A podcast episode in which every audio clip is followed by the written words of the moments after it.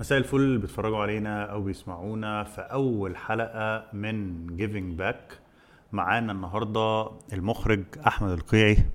إزيك يا قيعي؟ أهلا وسهلا. إيه؟ الأخبار؟ عامل إيه؟ كله كويس؟ كله تمام الحمد لله. آه قيعي إحنا بنعمل تجربة جديدة كده في البودكاست ده. آه يعني انت كده اول حلقة معانا. آه حاجة fresh خالص كده فبنستفتح آه خير كده مع بعض. بص هو بودكا... آه، البودكاست بتاع Giving Back الفكرة منه إن آه، يكون في resource موجود اونلاين آه، عشان يكون فيه تجارب ورحلات ال industry experts في المجال بتاعنا. البودكاست هيكون مركز على ال film and advertising بشكل كبير مش هيتطرق يعني إيه لأي نوع تاني من ال art forms أو ال creative industries أو الحاجات دي. بس هنكون يعني عمالين بنعدي مع رحلة حد في التاني في التالت. يكون كل واحد بس بيحكي التجربة بتاعته عمر ما هيبقى فيه صح أو غلط. هو كل واحد هيكون بس مجرد بيقول رحلته وإيه اللي حصل فيها وتجاربه. عشان اللي يكون في بداية مشواره يكون عنده مكان واحد فيه تجارب ناس كتير ورحلات ناس كتير ويقدر هو يشوف من كل رحلة من الرحلات دي هو ممكن يستفاد إزاي. فده اللي إحنا آه، المفروض إن إحنا هنكون بنحاول نعمله في Giving Back هنبدأ بتركيزنا على مصر وال industry في مصر ويعني hopefully مع الوقت نبدأ إن إحنا نشوف ال region بيحصل فيها إيه. hopefully مع الوقت نبدأ نكبر وكمان نشوف ال industry في العالم عامة بيحصل فيها إيه. إحنا بادئين زي ما أنت شايف بداية بسيطة قوي كده فاهم؟ عاملين ابسط setup ممكن يتعمل فإحنا مش عايزين نبدأ آه خلاص بنقول لازم نبدأ نكون بنبدأ بأكبر resources ولا أي حاجة لا هنبدأ صغيرين ونقعد نكبر واحدة واحدة زي ما أي حد في الدنيا رحلته بتبدأ صغيرة وبيقعد يكبر واحدة واحدة. ف أول سؤال كده حابب أسأله لك يعني احكي لنا كده بقى أنت أصلا ابتديت مع المجال ده إزاي؟ وقعدت تكبر فيه إزاي؟ أنت ابتديت ك creative لغاية ما وصلت إن أنت دلوقتي حالا خلاص بقيت مركز في الإخراج. فأنت مجمع ما بين حاجتين في ال field ده يعني بالنسبة لناس كتير قوي بتبدأ بيبقوا interesting اللي هو مرحلة ال experience بتاعت الايجنسي ومرحلة الإخراج. فاحكي لنا بقى كل ده حصل إزاي. عايز من أول advertising ولا من قبل كده؟ خليني أقول لك يعني كده مش محضر حاجة طبعا هحكي لك الحقيقة. يعني قصدي إيه؟ ال- اللي حصل. آه، أنا خريج فنون جميلة. خلاص كنا بدرس design آه، بس آه، مفروض إن communication و design بس طبعا يعني ما اديناش ايدنا على ال Photoshop في الجامعة. يعني حاجة حاجة قديمة جدا يعني.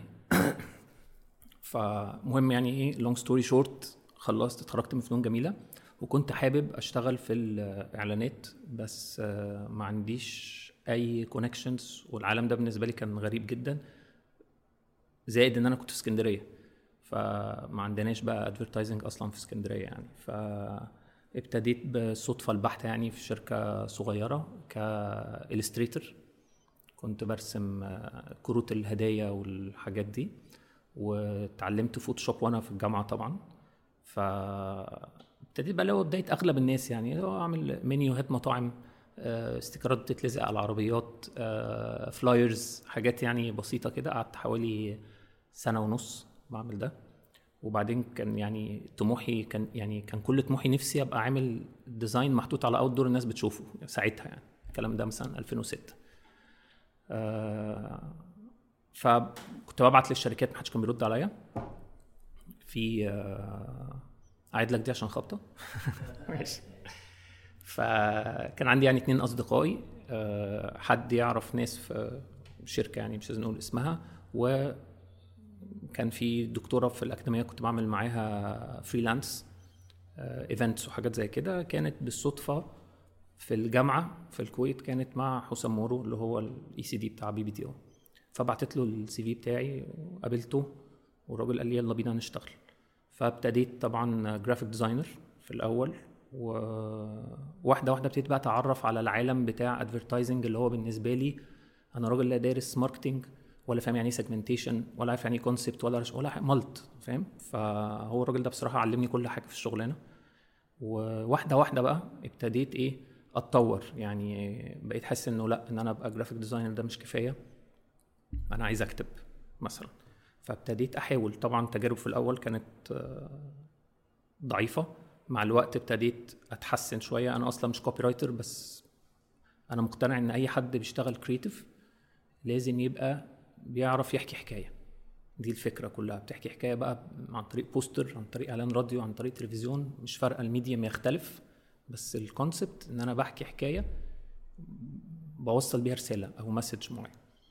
ف يعني طورت يعني كده كل شوية كنت بترقى وبكبر out the, the journey يعني لحد لما بقيت ECD في 2016 آه وكنت محظوظ إن مش بس كان مديري حسام مورو إن أنا كمان في الرحلة دي اشتغلت مع ناس شاطرة جدا في المجال يعني عمرو حداد ومحمد الغمراوي وشنك. ومش عايز أنسى ناس بس ناس كتير قوي أنا قعدت 13 سنة فيعني بس الناس دي أنا استفدت منهم كتير يعني. واشتغلت مع أحسن مخرجين في مصر فبرضه دول فادوني كتير وتعلمت منهم. وفي أواخر بقى أيامي خالص كده آه، كنت حابب موضوع الإخراج. يعني ده حاجة جات لي متأخر يعني ما كنتش من أول يوم بقول أنا نفسي أبقى مخرج. هي تطور طبيعي باشن بيبتدي يقل في حتة وبيزيد في حتة تانية. فعملت كام تجربة كده. آه، طبعا أول تجربة كانت بشعة جدا يعني وتاني تجربة كانت كويسة الحمد لله. وجت بالصدفة البحتة تماما يعني كنت عامل freelance لإعلان اورنج ورحت بس كنت عامل بقى presentation محترمة يعني frame by frame كل سين عايز أعمل فيه إيه reference لكل حاجة. ورحت قدمتها لل client فالسؤال الطبيعي بقى اللي هو بتفكروا في مين؟ مخرج. فأنا قلت أرميها كده وأنا ونصيب يعني قلت أنا بفكر أعملها أنا. فقالت لي تمام okay لو النجم اللي معانا وافق يبقى ما عنديش مشكلة. تقريبا اتكسفت مني يعني عشان كنت اعرف اني بقالي مدة طويلة يعني. فتحمست جدا ويعني أول ما نزلت بقى فاهم حسيت عليا pressure رهيب اللي هو دي تجربة make it or break it بمعنى الكلمة اللي هو يا إما هعملها فتطلع حلوة فهقدر أكمل في ال field ده أو بقت بشعة فمع التجربة الأولانية البشعة يبقى أنا كده إيه الشغلانة دي مش شغلتك الكار ده مش كارك يعني. فروحت قعدت أكرم حسني كان ال celebrity رحت قعدت معاه في البيت راجل لطيف جدا ويعني ما تعاملش معايا خالص إنه نجم يعني. بالعكس يعني كان حسيت إني قاعد مع واحد صاحبي. حكينا له القصة وكان معايا محمد الغمراوي كان partner معايا في الشغلانة. حكينا له القصة وبتاع. وأنا قبل ما أروح كان معانا حوالي أربعة خمسة كده. قلت لهم بصوا يا جماعة أول ما يسأل بتفكروا في مين مخرج؟ فأنتوا هتقولوا أحمد القيعي عشان ما ينفعش أنا أقول له يعني عيب. هم كلهم طبعا مقلقين لأن هو ما اخرجش حاجة. فعلى أساس إيه يعني بنقول له okay. المهم حكينا له القصة تحمس جدا وعجبته وكل حاجة. طب يا جماعة بتفكروا في مين مخرج؟ محدش رد. أنا بص لهم يا ولاد الذين حد يقول حاجة يعني محرجة برضو إن أقول له أنا المخرج. لو قال لي أخرجت إيه أقول له ولا حاجة. ف حسيت بقى في يعني دي كانت لحظة مهمة في حياتي بصراحة يعني إنه في خمس ست ثواني كده قررت اللي هو أنا هقولها. وهخسر إيه؟ لو ما قلتهاش بقت فرصي 0% بس لو قلتها 50 50 يا صابت يا خابت اتليست أبقى حاولت يعني. فقلت له أنا اللي هعبي الشريط بصوتي. فراح لي على بركة الله بالبساطة دي. وبس بقى. فابتديت. ده كان أول إعلان. وأعتقد إنه نجح يعني ساعتها. كان جايب فيوز كتيرة قوي يعني في الوقت ده. وخدت شوية ثقة في نفسي بقى. حسيت إن إيه لأ ممكن الدنيا تتطور بعد كده. عايز تسأل حاجة ولا أكمل؟ لا لا ده جميل جميل جميل. آه خلينا ناخد جزء جزء من اللي أنت قلته في الرحلة لأن الرحلة يعني أكيد كان فيها تفاصيل كتير قوي أنت اختصرتهم لنا في كام دقيقة. بس أنت اتكلمت على إن أنت ابتديت ك graphic designer لغاية ما ابتديت تخش في ال creative team وبعد كده كنت عايز تكتب. اللي عايز يبقى creative إيه ال... ال... يعني الطرق إن أنت تبقى creative بتيجي عن طريق إيه. بص أنا مقتنع بحاجة ممكن تبقى صح أو غلط. أنا دايما عندي قناعات كده إن مفيش صح مطلق ومفيش غلط مطلق. بس الشخص إنه يبقى creative ده وصف مش شغلانة. يعني فاهم؟ كأني بقول لك تشتغلي بتقول لي أنا ذكي. يعني أو دمي خفيف دي مش شغلانة. يعني ده وصف. فهو الشخص ال creative ده هو شخص دماغه صاحية دايما بيجيب أفكار جديدة. ال tools بقى اللي معاه بتختلف من حد للتاني. يعني ممكن حد يبقى عنده أفكار حلوة. حد بيكتب lines بنت كلب كده ذكية اللي هو بيجيب يلخص الموضوع في سطر. دي talent حد آه، ربنا مدينه ملكة بيعرف يكتب rhyming أو بيكتب كلام دمه خفيف. آه، حد designer شاطر عينه حلوة آه، بيعرف يركب الألوان بيعرف يطلع references حلوة. فدي كلها مقومات شخص تقدر تخليه creative يعني لأن في مغنيين creatives وفي مغنيين موظفين. يعني ف فهي وصف. بس للأسف الشغلانة بتاعت advertising لحد قريب قوي ما لو حد نفسه يشتغل في الإعلانات creative بالذات هيدخل جامعة إيه؟ أو هيتعلم إيه؟ ما فيش. يعني دلوقتي ابتدى بقى في حاجات قريبة شوية في الجامعات الخاصة بس ملهاش حاجة تتعلمها. ف... فأنت ما عندكش غير حاجتين عشان تبتدي. either تبقى راجل copywriter بتعرف تكتب أو بتطلع أفكار أو إن أنت designer يعني تشتغل Illustrator أو Photoshop كمان ثلاث سنين هتبقى بتعرف تكتب orders على AI بس ايا كان يعني هي إن أنت لازم يبقى معاك حاجة تخلي من الآخر الراجل اللي قاعد جوه الشركة لما يجي يعمل لك interview يحس إن أنت هتزود له حاجة. هو هي مش حضانة ومش مدرسة للأسف يعني. مفيش حد هيخش ملط كده تعالى هنعلمك. لازم يبقى عندك حاجة. يعني ده, اللي حصل معايا يعني. أنا راجل كنت بعمل designs ساعتها يعني كانت متطورة يعني اللي هو manipulation مظبوط shadows مظبوطة framing مظبوط بسبب دراستي. ف فكنت متميز في الحتة دي في الوقت ده. فهو حس إن أنا هزود لل team بتاعه. لما أجيب واحد عينيه حلوة وفنان حتى لو مش فاهم advertising هستغل فهمه ده المهارات اللي عنده وأنا هقول له إيه ال approach ده اللي حصل بالظبط معايا. فاللي نفسه يدخل مجال ال advertising I think هو حاجة من الاثنين دول. يا إما يبقى راجل بيكتب أو artist ايا كان بقى نوع ال art اللي هو بيعمله. آه، دي أسهل طريقة للدخول. لما بتكلم على creative account طبعا ليها آه، سكة تانية. أتمنى أكون رديت عليك يعني. لا لا ده رد حلو قوي. آه وبالع... وبالذات إن أنت يعني كنت بتتكلم في ال path بتاع الايجنسي لو واحد داخل ايجنسي إن دي ممكن تكون الطرق. طبعا يعني أنا متفق معاك إن ال creative ممكن يكون creative بطرق كتير بس آه آه ال agencies أو يعني ممكن أقول عليهم مدارس زي BBD أو أو Leo Burnett أو JWT دول ممكن يكونوا مدارس أكتر ما هم آه بيكونوا agencies لأن انت لما بتخش جواهم بتفضل تتعلم كتير وتفضل حقيقي. تتدرج لغاية ما تكبر آه لكن هل في فرصة أو على الاقل من تجربتك انت شفت ان في حد ممكن يكون ما بيعرفش يكتب أو ما بيعرفش يعمل designs بس هو بيعرف يفكر كويس بيعرف يطلع افكار من الأول وبيلاقي ان هو عارف يدخل في creative team بس هو الكتابة عنده مثلا مش كويسة؟ آه كتير. بص أنا بقول لك قعدت 13 سنة فأنا شفت كل ال- الأشكال. بس كل واحد من اللي كان موجود في ال field ده ومكمل يعني بقاله خمس ست سنين definitely عنده حاجة مميزة.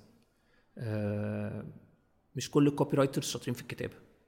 خلاص بس في حد conceptual بيعمل concept بس ما يعرفش يكتبه.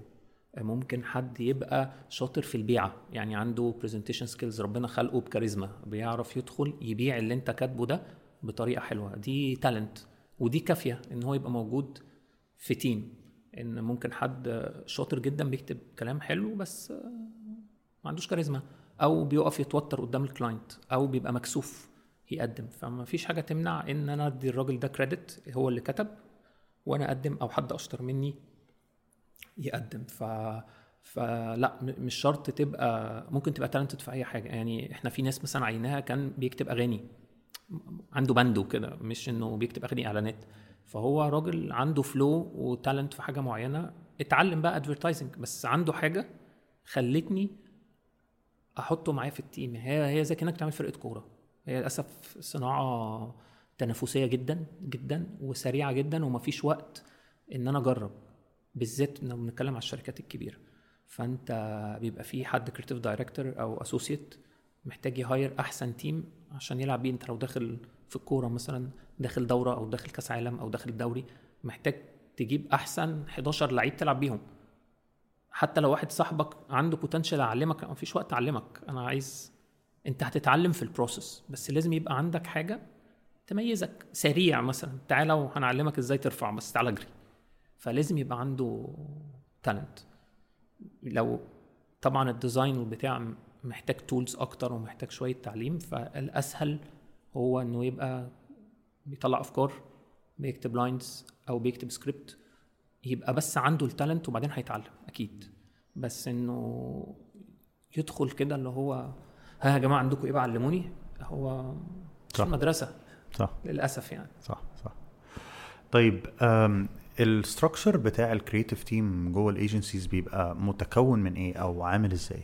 بص أي creative agency متقسمة ل 3 departments خلاص يعني خلينا نتكلم على الاثنين المهمين يعني اللي هو في creative department وفي ال account أو ال client service department أو ايا كان كل حد بيحب يسميه اسم يعني بس الناس اللي بت handle ال account وال client دول حاجتين هم المفروض بيشتغلوا مع بعض one team بس ده طبيعة شغله حاجة آه ليها علاقة أكتر بال brand وال brand positioning وطبيعي إن ال account لازم يبقى عنده دراية بال planning ويبقى فاهم يعني إيه insight ويعني إيه rationale ويعني إيه big idea و how to flesh ده. ده لازم يبقى عارف الحاجات دي. بس في الآخر في creative department هو إحنا رايحين له. إحنا رايحين للراجل ده يعمل لنا فكرة. ده الأساس. إن أنا لازم لما أنت تروح للحلاق أنت مش فارق لك الراجل اللي عامل لك فوطة سخنة واللي بيستقبلك وأنت عايز الحلاق بقى الشاطر يحلق لي. يا إما مش هروح له تاني. فال creative department هو أساس الشغلانة بتاعت advertising بتتقسم إن بيبقى فيه ECD اللي هو executive creative director ده أكبر واحد اللي هو يعني إيه رئيس ال creatives تحتيه بيبقى فيه creative director واحد أو اتنين أو تلاتة حسب حجم الشركة.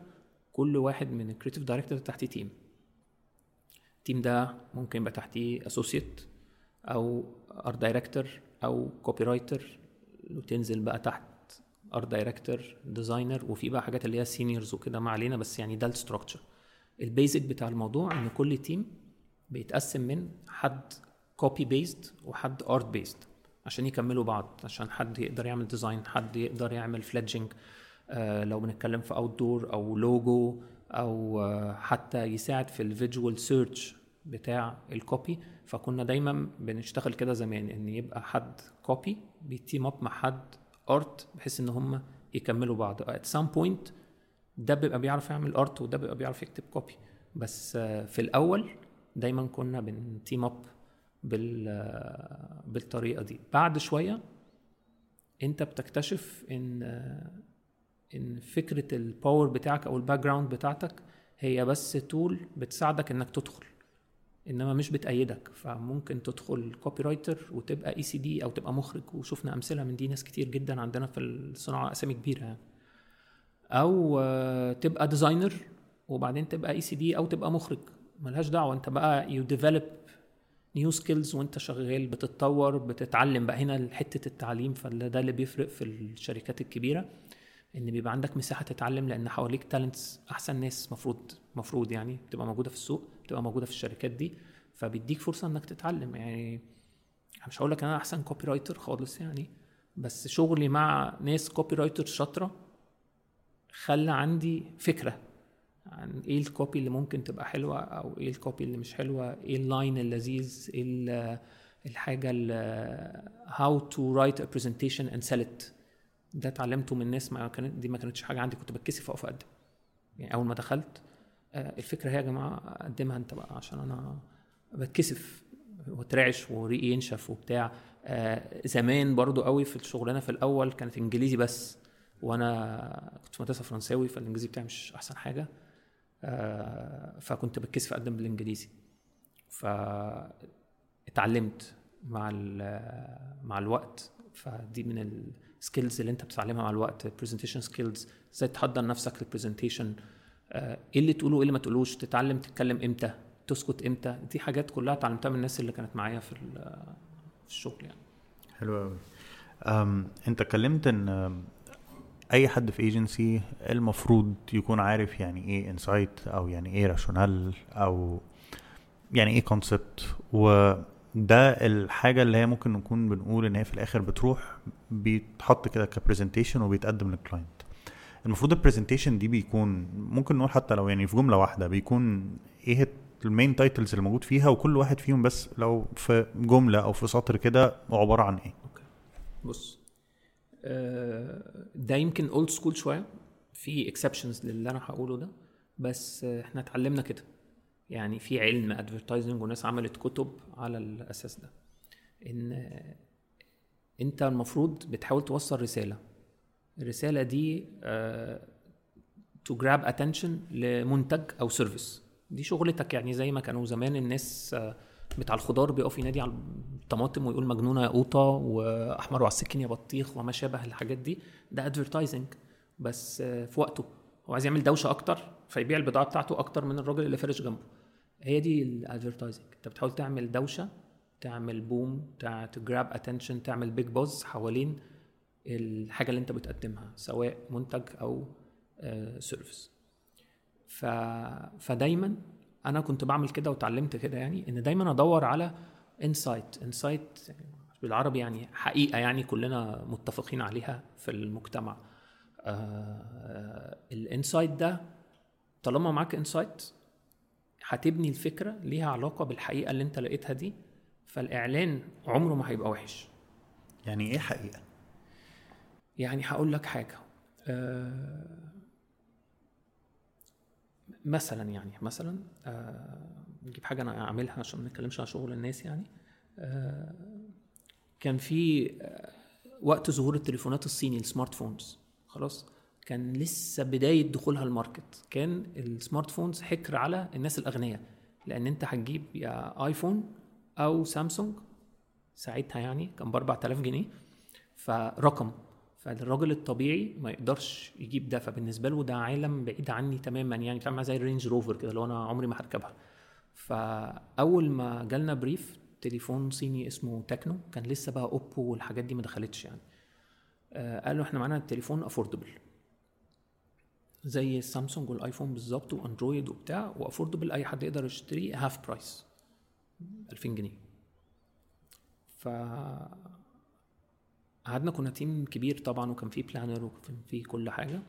ندور على إزاي نقول إنه رخيص من غير ما نقول على product technology إنه رخيص. ده high tech يعني ما ينفعش أقول عليه رخيص يعني رخيص مع tech ما تركبش في جملة واحدة. يعني ف لقينا ال insight الحقيقي إن هو التليفون ده للناس الأغنياء مش بتاع الغلابة. خلاص يعني حكر يعني مع ايفون ده يعني زي مع عربية مرسيدس كده اللي هو status فاهم قصدي؟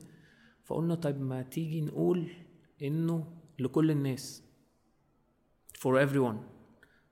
automatically معناها إنه affordable طالما أي حد بيقدر يجيبه. فال insight اللي هو الحقيقة إن التليفون ده حكر على طبقة معينة. لو قلت ده لل office boy هيقول لك آه عندك حق.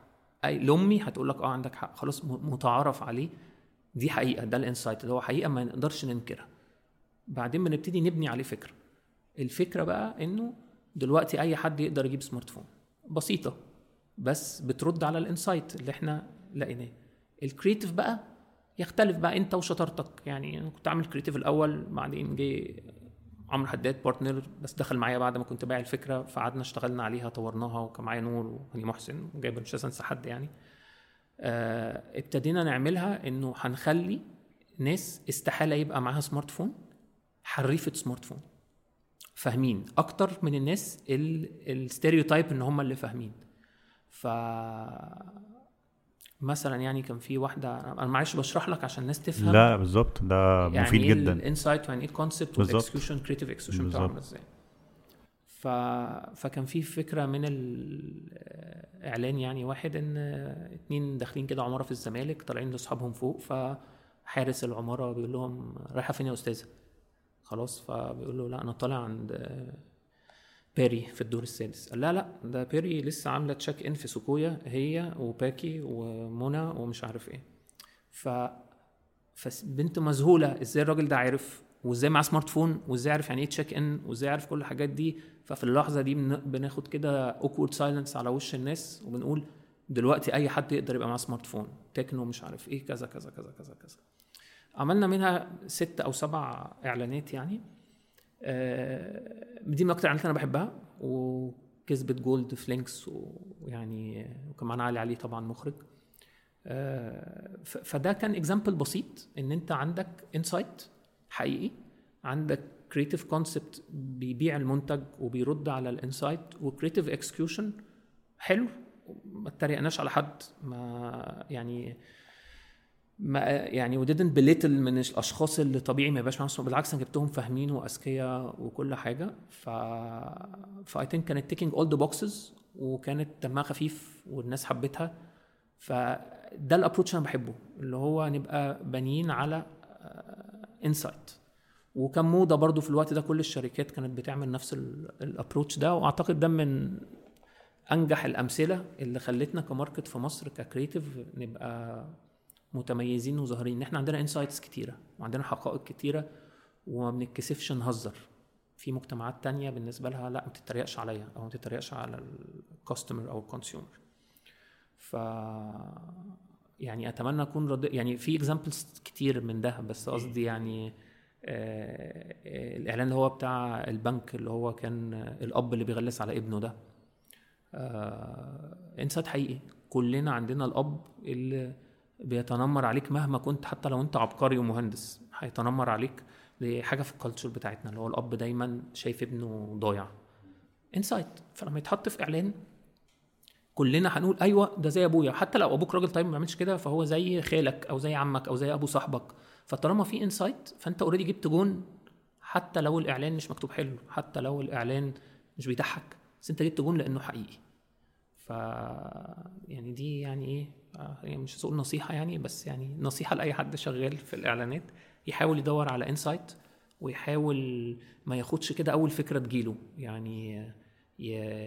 لقى ال insight ولقى الفكرة يحاول تشغل مخه شوية تبقى أذكى علشان تعجب الناس يعني وتعلق معاهم. آه، كلام جميل جدا يا كوي طب خلاص إحنا كده طلعنا الفكرة ومبنية على insight وحاجات كتير بس مش كل ال clients في الدنيا سهلين. okay. مم. بتروح ومطلع حاجة وأنت حاسس إن أنت مطلع أفكار وأفكار حلوة جدا جدا وبعد كده بتروح تقدمها لل client عملية بقى إن أنت تتكلم مع ال client بالذات بقى ال client في clients بيكونوا دارسين marketing في clients بيكونوا خلاص اتعلموا throughout إن هم موجودين جوه الشركة حاجات كتير وبيكون عندهم آراء على ال insights اللي أنت ممكن تكون مطلعها والأفكار اللي أنت ممكن تكون مطلعها. إزاي تعدي بمرحلة ال presentation مع ال client ولو هو مش مقتنع بأفكارك تبدأ تكون بتحاول تطمنه إن الفكرة دي أكتر فكرة مناسبة ليه. بص أه هقول لك برضو based على تجربتي أنا. يعني كنت كنت باخد workshop كده تبع BBDO University في فرنسا. كانوا يعني بقى أكبر ناس في العالم بقى من كل المكاتب ال ECDs بتوع كل الكلام ده. ففي كلمة كده حد فيهم قالها يعني آه تقريبا ديفيد لوبارز يعني من أكبر ال creatives وأكتر واحد واخد عنه حاجات كده يعني راجل كبير يعني جامد. آه قال people buy people. خلاص؟ الجمله شكلها سهل قوي يعني بس هي معناها كبير قوي. إن ال... الناس بتشتري الناس. يعني هو أنا لازم أشتريك ككرييتيف أبقى مقتنع بيك وحاسس إن أنت كول آه فاهم أكتر مني دمك أخف مني. I want to aspire إن أنا أبقى مكانك. مش لازم هو مش هيقول لك كده. بس آه لازم يشتريك كشخص. دي يعني هقول لك برضو from my experience إيه اللي ممكن تعمله. بس هو لو ما اشتركش كشخص مش هشتري منك أي فكرة. للأسف يعني هي الحياة كده يعني. إنه محتاج يشتريك كشخص ويقتنع بيك إن أنت إيدر شاطر في اللي أنت بتعمله يعني عملت نجاحات قبل كده فعندك history يخليه يسمع كلامك. أو أنت راجل presenter شاطر بتعرف تبيع الفكرة ودي ليها علم برضه مش مش بتعرف تعمل فرقة أنت مش ساحر. يعني قصدي عشان كده اتكلمنا في حتة لازم يبقى عندك insight وحاجة اسمها creative rationale اللي هو بتحاول تحط logic ليه عملت الفكرة دي. فتاخده من إيده كده خطوة خطوة فهو يبقى في وسط ال process بيقول لك فهنعمل كده تقول له أيوه صح. فيبتدي يحس إن هو part of the process فيشتري. إنما برضه نرجع للخطوة الأولانية هو لو مش شريك كشخص أو كايجنسي خلاص مش هشتري منك حاجة. حتى لو على فكرة حتى لو بتقول فكرة حلوة بس هو مش مقتنع بيك هو مش مصدقك. فاهم قصدي؟ ف دي مصيبة يعني.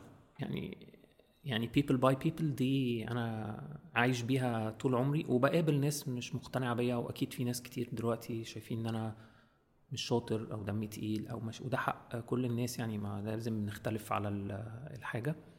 بس هو لازم يشترك كشخص لو ما اشتركش كشخص سلام.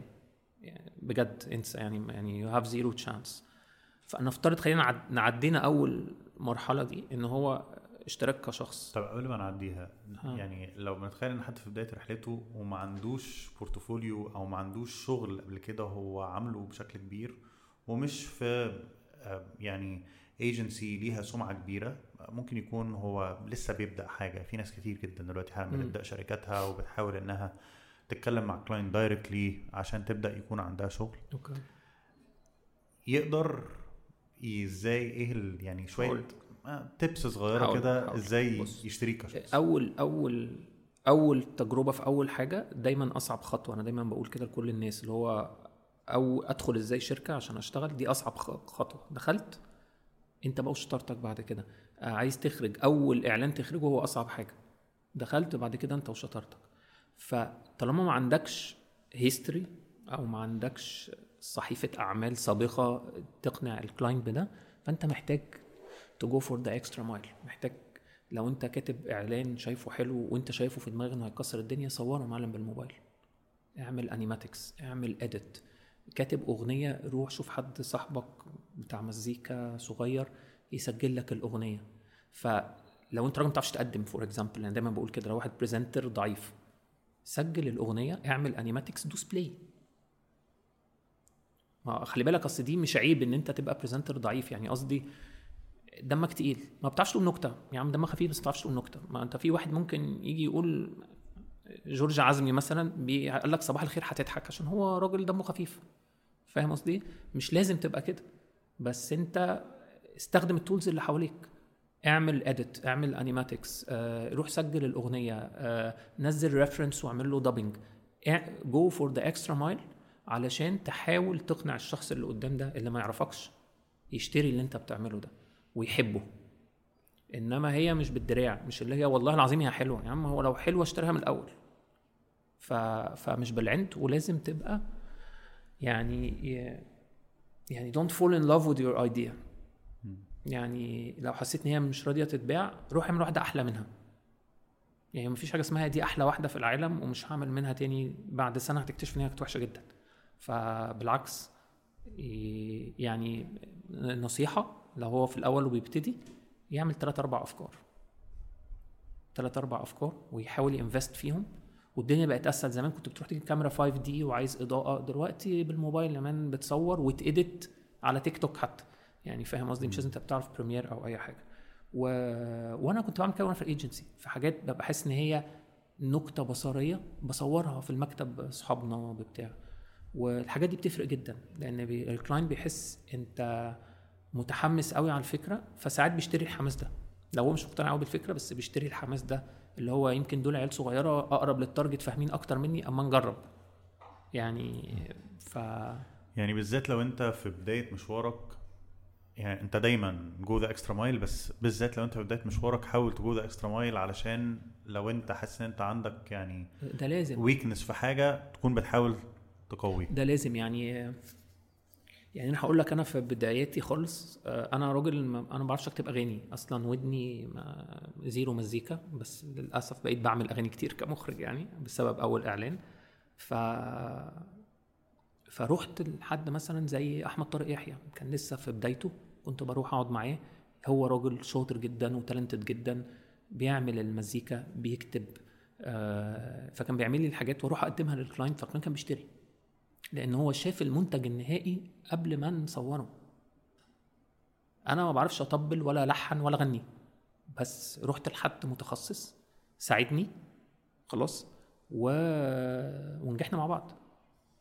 يعني وده في أي حاجة أنا قصدي أنت رايح تقدم أغنية ما تقعدش تكتبها أنت ما أنت دمك تقيل.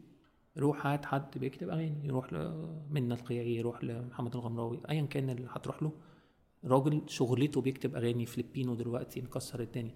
روح لحد بيكتب أغاني يكتب لك مش عيب. ادفع له فلوس لو انت شركة اعتبرها جزء من ال investment بتاعك.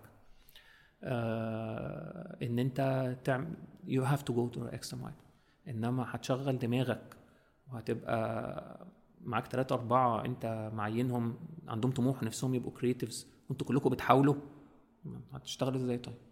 يعني ف ده رأيي. okay خلاص عدينا المرحلة بتاعت إن هو اشتراك تاني نقدم الفكرة وممكن يكون في شوية إيه تردد. أو إن هو يعني ما فيش اقتناع قوي بالفكرة بتعمل إيه عشان تقول. له يعني بص أنا فعلا درست وذاكرت وعارف إن الفكرة دي هتكون كويسة جدا جدا ليك بص هقول لك حاجة آه، أغلبنا ما بيحطش نفسه مكان ال client على الناحية التانية من الترابيزة. دايما ببقى بفكر أنا هبيع له الفكرة دي إزاي؟ أنا هعمل إيه عشان يشتريها؟ عمري ما بلف كده أجي أقعد مكانك وأشوف لو أنا client بسمع الفكرة دي هشتريها ولا لأ؟ based على إيه؟ لازم تفهم ال client بيفكر إزاي. يعني لازم تفهم ال client مثلا بيسمع الفكرة والله هي حلوة وبتضحك بس أنا مش عايز أعمل كده. ليه مش مش عايز أعمل كده؟ نفترض مثلا إن هي إعلان لمنتخب مصر. والمنتخب حالته كرب وإحنا عارفين إنه هيدخل يخسر. أعمل بقى campaign بتضحك أو campaign بتقول إحنا هناخد كأس العالم. طب ما في ظروف للمكان بعيدا عن الاعلان ممكن يبقى جامد بس في ظروف. اللي هو لا إحنا عايزين حاجة حماسية تقول يلا يا جماعة نقف ورا المنتخب. فطب يبقى ده ما ينفعش أعمل له حاجة بتضحك في الظروف دي. ممكن في ظروف تانية تنفع. خلاص فهو ال client قافل. لأ أنا مش هنزل إعلان بقول يلا هنكسب نلبس ثلاث اجوان أشيل الإعلان من التلفزيون عشان بقى irrelevant. فأنا بحاول أفهمك بس شوية ممكن ال client يبقى بيفكر إزاي؟ آه ممكن ال client يبقى بيقول لك لا والله ده إعلان بيضحك فلو ما جبناش مخرج بيضحك مع cast صح فاللي ما بقاش فيه افيه فالإعلان ما نجحش فأنا عملت حادثة ورميت فلوسي في الأرض. فبيحسب إن ده high risk ده في حالة إنه ما اشتركش كشخص أو ما اشتراش الموضوع. فبيبتدي يلجأ مثلا ل approach زي الأغاني بالنسبة له مضمونة. هروح لحد بتاع أغاني يعمل لي hit هتنجح أنا تمام. فلازم دايما تحط نفسك مكان ال client تعرف هو ليه مش شاري الفكرة. لو قال لك ليه هتعرف تبيعها له أو تعمل حاجة تانية. يعني لازم هو ال client دايما بيقول لأ بيبقى عنده مخاوف. ما حدش بيقول لأ في المطلق مش عاجباني. ليه مش عاجباك؟ في سبب. دمها تقيل مثلا. أو لا أنا شايف إن إحنا المفروض نبقى آه بنعمل حاجة وطنية مثلا. يعني لو رحت البنك آه بنك مصر وقلت له هنهزر أقول لك لا أنا عايز أقول أنا بنك مصر أنا هزر أنا بنك عايز ناس تحط فلوس عندي مثلا يعني. فلو قدرت ودي نفعت معايا كتير بصراحة. lately كمان في النص التاني من career ي ك creative لما فهمت النقطة دي إن أنا لازم أبقى مكان ال client أفهم ال client عايز إيه مخاوفه إيه بيبيع لمين مين ال target بتاعه. أبقى قاري ال research اللي اتعمل أفهم الناس شايفة المنتج فين الناس بتحب إيه ما بتحبش إيه. فلو أنت عملت المذاكرة دي قبل ال presentation وباني الفكرة بتاعتك based على real insight 90% هيشتري. لأن أنت لو يقول أيوه بس هتقول لا بس ال target قال إنه كذا كذا كذا. بس ال target قال ما بيشربش دي علشان هو بيعملها في الوقت ده. فيبتدي يشوف إن أنت وهو on the same line of thought أنتوا الاثنين قريتوا research أنتوا الاثنين فهمتوا تقسيمة ال market متقسم إزاي ال competition بتاعك بيعمل إيه وانت عايز تبقى فين فيور الايند على ال approach بتاع ال business فهيبقى اسهل لك بكتير ان انت تبيع. انما دلوقتي بيحصل إيه؟ client عمل pitch وعزم خمس ست شركات. واحد عمره ما اشتغل على ال brand واحد مش فاهم أصلا business problem إيه. مش عارف إيه المشكلة. فداخل يقدم فكرة وهي حلوة طب والنبي خدوها؟ طب هو ما خدهاش هي حلوة على فكرة بس هو ما خدهاش عشان هو عنده business objective انت ما تعرفوش. ف دايما دايما اسأل على the business problem. ولو client قال لك لا أنا ما عنديش مشكلة يبقى هو مش فاهم. وما بيعمل إعلان ليه؟ يعني عنده budget عايز يخلصه يعني؟ أكيد في مشكلة برضه. يعني حتى لو المشكلة إنه معاه budget وعايز يخلصه قبل السنة ما تقفل. ففي مشكلة. تعال نشوف هنخلص ال budget إزاي. بس قصدي دايما في مشكلة دايما في مشكلة ممكن تبقى equity ممكن تبقى top of mind ممكن تبقى بيخسر في ال market share ممكن تبقى الناس مش عاجبها الفورمولا فبيغيروه. لأن حتى بساطه تغيير packaging هو ما قالش الله لما نيجي نغير packaging كده يمكن يبقى ألذ. هو في حاجة. المبيعات قلت الناس perception بتاع ال brand إنه قديم فمحتاج يبقى متطور. فدايما في business problem انت شغل advertising جزء قد كده من شغل ال marketeer. لو فهمت ال business problem بقيت صاحبه. بقيت انت وهو شايفين نفس الحاجة. 100% هتبيع يعني by experience يعني. okay. طيب انت اتكلمت وجبت دلوقتي حالا سيرة إن ال client ساعات بيفتح pitch ورغم إن أنت بتتكلم إن أنت في بي أو أكيد كان بيبقى في clients ممكن يكونوا موجودين on retainer فدول موجودين معاكوا. السنة كلها. بس برغم كده آه، بحجم الأيجنسي وكل حاجة كنت لسه برضو بتكونوا ك agency بتخشوا pitch صح.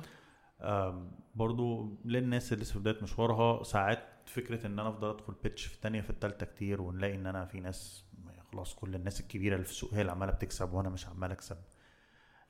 احكي لنا أكتر بس عن مرحلة ال pitching ويعني صعبها وازاي الواحد يتخطاها لغاية ما يكسب pitch بص آه ال pitching mode ده بيجي لكل الشركات. يعني بيجي كل الشركات إنه بيبقى عايز يأمن نفسه في السنة الجديدة فيبتدي يضمن retainer أكتر فيقدر يحط ال P&L بتاعه ارقامه وحساباته من غير ما نخش في تفاصيلها يعني.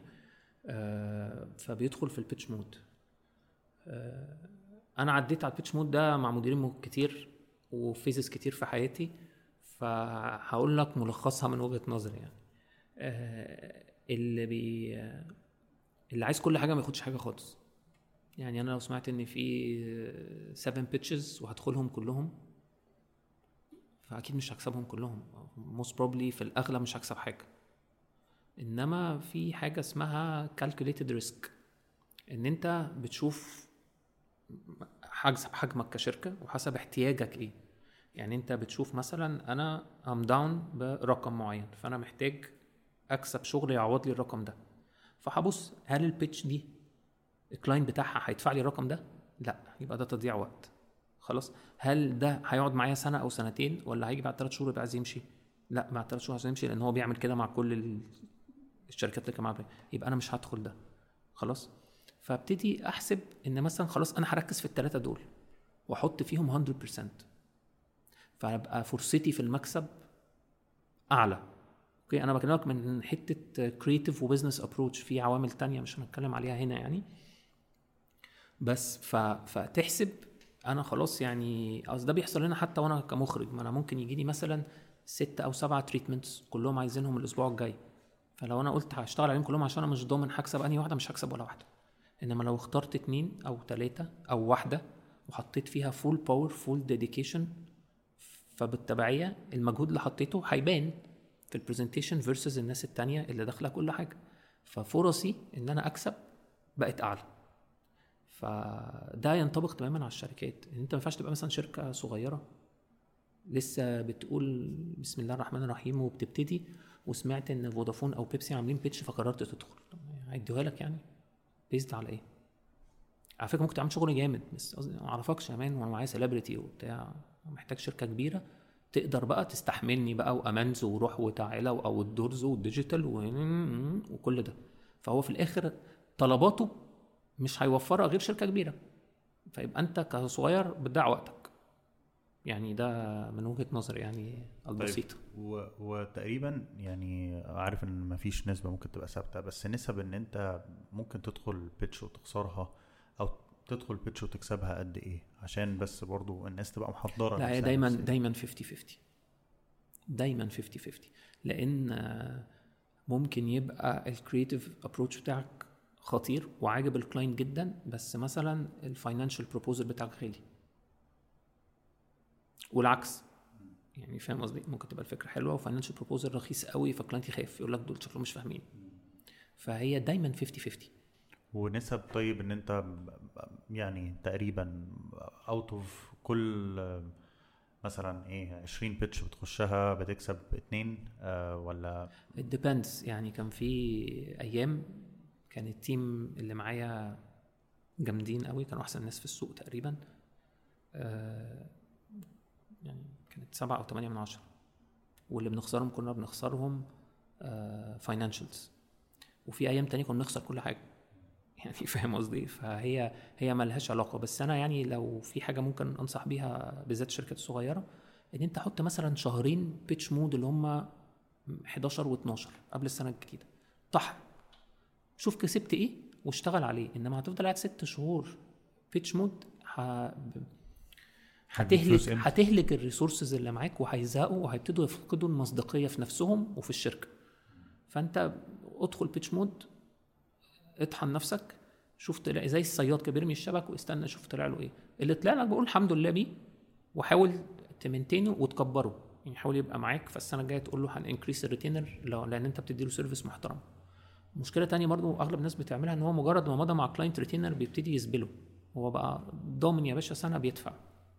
خدم عليه علشان it's lost opportunity السنة الجاية هيمشي. طب ما ممكن السنة الجاية يبقى معاك و increase ال retainer بتاعه فكأنك خدت client جديد. بدل ما يمشي وتبتدي تدور على واحد تاني آه بداله. بس it's always 50 50 مهما كنت شاطر يعني. حلو قوي قوي طيب أنت اتكلمت معانا دلوقتي عن الرحله ك creative وإن أنت يعني عديت بمراحل كتير قوي ك creative اتكلمت إيه تقريبا 13 سنة؟ حضرت sets كتير وشفت مخرجين كتير آه. جدا جدا جدا بيشتغلوا. جاية دلوقتي حالا تعمل أول إعلان ورغم إن أنت عندك set experience لطيفة كتير جدا جدا ك creative بس أنت أول مرة تخرج. فالموضوع بقى فيه بعد جديد. أنت أول مرة تجربه بنفسك إن كل الناس اللي في اللوكيشن عمالة تبص لك وتقول لك نعمل, إيه؟ صح. فاحكي لنا على الإحساس بتاعك في حاجة زي دي أول مرة. بص آه أنا آه كان بقالي تقريبا 13 سنة وكنت مثلا ECD أربع سنين. ف كان من وجهة نظري يعني حاسس إن أنا خلاص قفلت اللعبة زي ما بنقول بالبلدي كده اللي هو أنا جبت السقف ال ceiling بتاعها خلاص ما فيش حاجة هتطور هبقى إيه يعني. فكنت ابتديت أفقد ال passion ك creative اللي هو أنا نزلت كل ال sets وشفت كل التصويرات وخدت جوائز كتير فإيه إيه اللي هيحمسني يعني؟ فاهم قصدي؟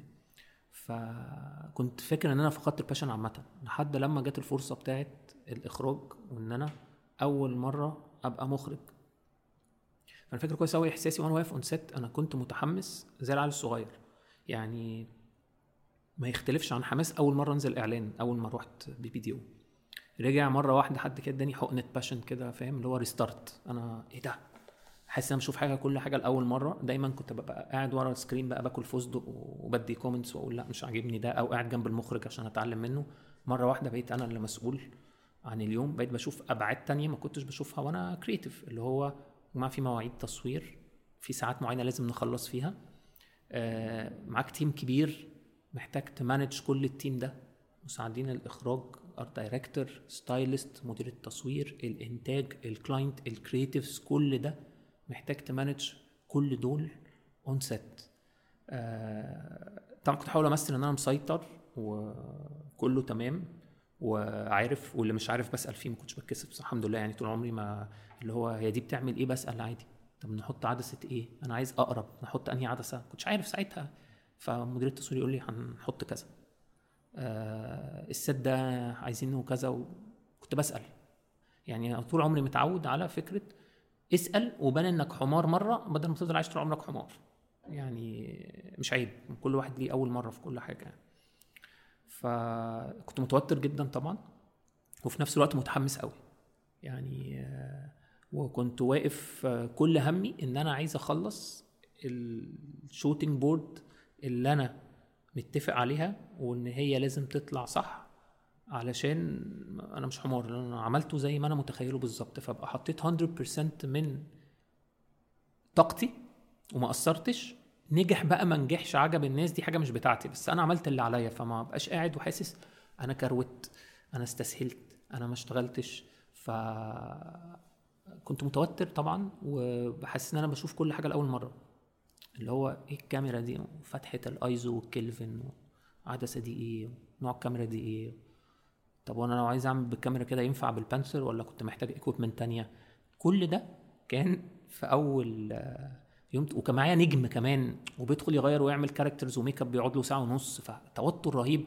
وبرده بقى مش توتر إن أنا هبوظ الإعلان أنا هضيع مستقبل النجم يعني فاهم قصدي؟ ف... ف... فكنت متوتر جدا.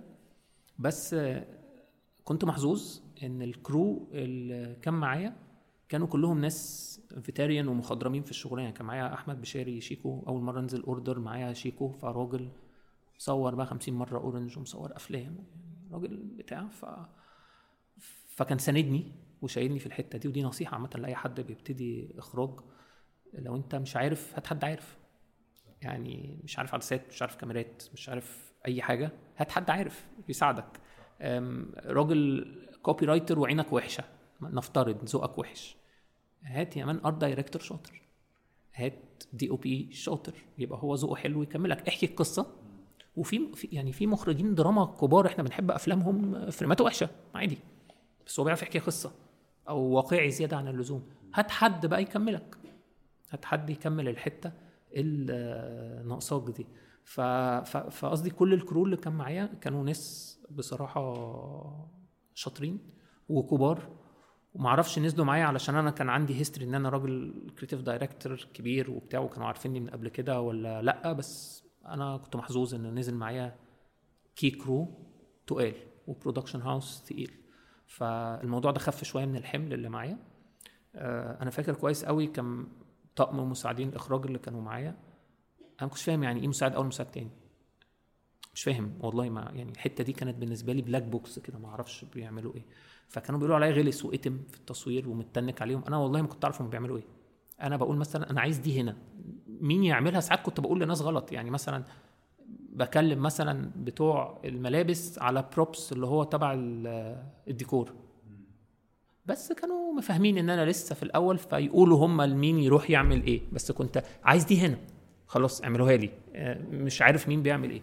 By experience ابتديت أعرف أفهم بقى كل حاجة. وأنا كمان لازم كان عندي دايما لحد دلوقتي يعني إن أنا دايما curious كده وعايز طب دي بتاع حتى لو ماليش دعوة يعني المدير التصوير جه حط النور ده هنا. أنت حطيت النور ده هنا ليه؟ يبتدي يشرح لي يقول لي ده علشان بي bounce النور من هنا فوشه ما يبقاش ضلمة. آه، حطيت poly هنا عشان أعمل كذا نورت ده من هنا علشان يبقى زي الشمس. بسأل علشان أبقى بتعلم في كل ال departments يعني في الملابس في في الديكور في كل حاجة بسأل وبقول لأي حد يسأل وما يتكسفش. يعني فيعني المشاعر اللي انت بتتكلم فيها دي عادي بتاعت التوتر وإنك تبقى حاسس إن أنت حتى ده لو أول يوم ليك تصوير اونسات وكل حاجة إن أنت متلخبط حتى موجود عندك حتى لو أنت بقالك سنين وسنين موجود ك creative والناس ممكن تكون عارفاك. بس عادي جدا جدا إن أنت تتوتر. فبالذات لو حد لسه يعني في بداية مشواره دي حاجة عادية جدا جدا إن هو يحس بيها. إيه بقى اللي يعمله لو هو حاسس بكل المشاعر دي؟ وهو ما عندوش ال experience أو الناس مش عارفاه قوي عشان يقدر يعني يزق اليوم ويقدر يكمل من غير ما الإعلان يقع منه. بص أنا لحد دلوقتي بتوتر وأنا داخل الست. يعني وأعتقد ناس كتير كده يعني أم كلثوم آه، كانوا بيسألوها ليه في مقدمة المزيكا طويلة؟ الدنيا اتطورت في أواخر السبعينات وبتاع فبقت الأغنية أسرع. قالت لهم أنا بتوتر فأنا بحتاج الإنترو دي والمنديل ده قفشة فيه عشان أهدى فابتدي أغني عقبال ما رهبة المسرح تروح. فطبيعي إنك تتوتر أنت إنسان وعليك مسؤولية كبيرة جدا. التوتر ده بيروح وانس إنك دورت الكاميرا. ليه؟ الك- ال crew كله بال location كله متوتر. انت في الأول مش عارفين نظامه إيه. ده بقى من اللي بيقعد 40 ساعة في اليوم ده عارف عايز إيه ولا بيجرب في امنا. يعني كله كله عنده الأسئلة دي في مخه. حتى ال crew اللي جاي ادي يا عم نشوف بقى ده هيعمل لنا إيه. كله عنده كده. مجرد انك دورت الكاميرا وخدت اول take وبان ان انت عارف انت جاي عارف عايز إيه ومش بتعيد كتير فمعناها وبيعرف ت coach أو ت guide الراجل اللي واقف ورا الكاميرا ده قدام الكاميرا قصدي ال cast مرة واحدة إحساس التوتر العام اللي في ال location ونظرات الناس الغريبة دي بتتحول إلى ده شكله فاهم وماشيين. خلاص؟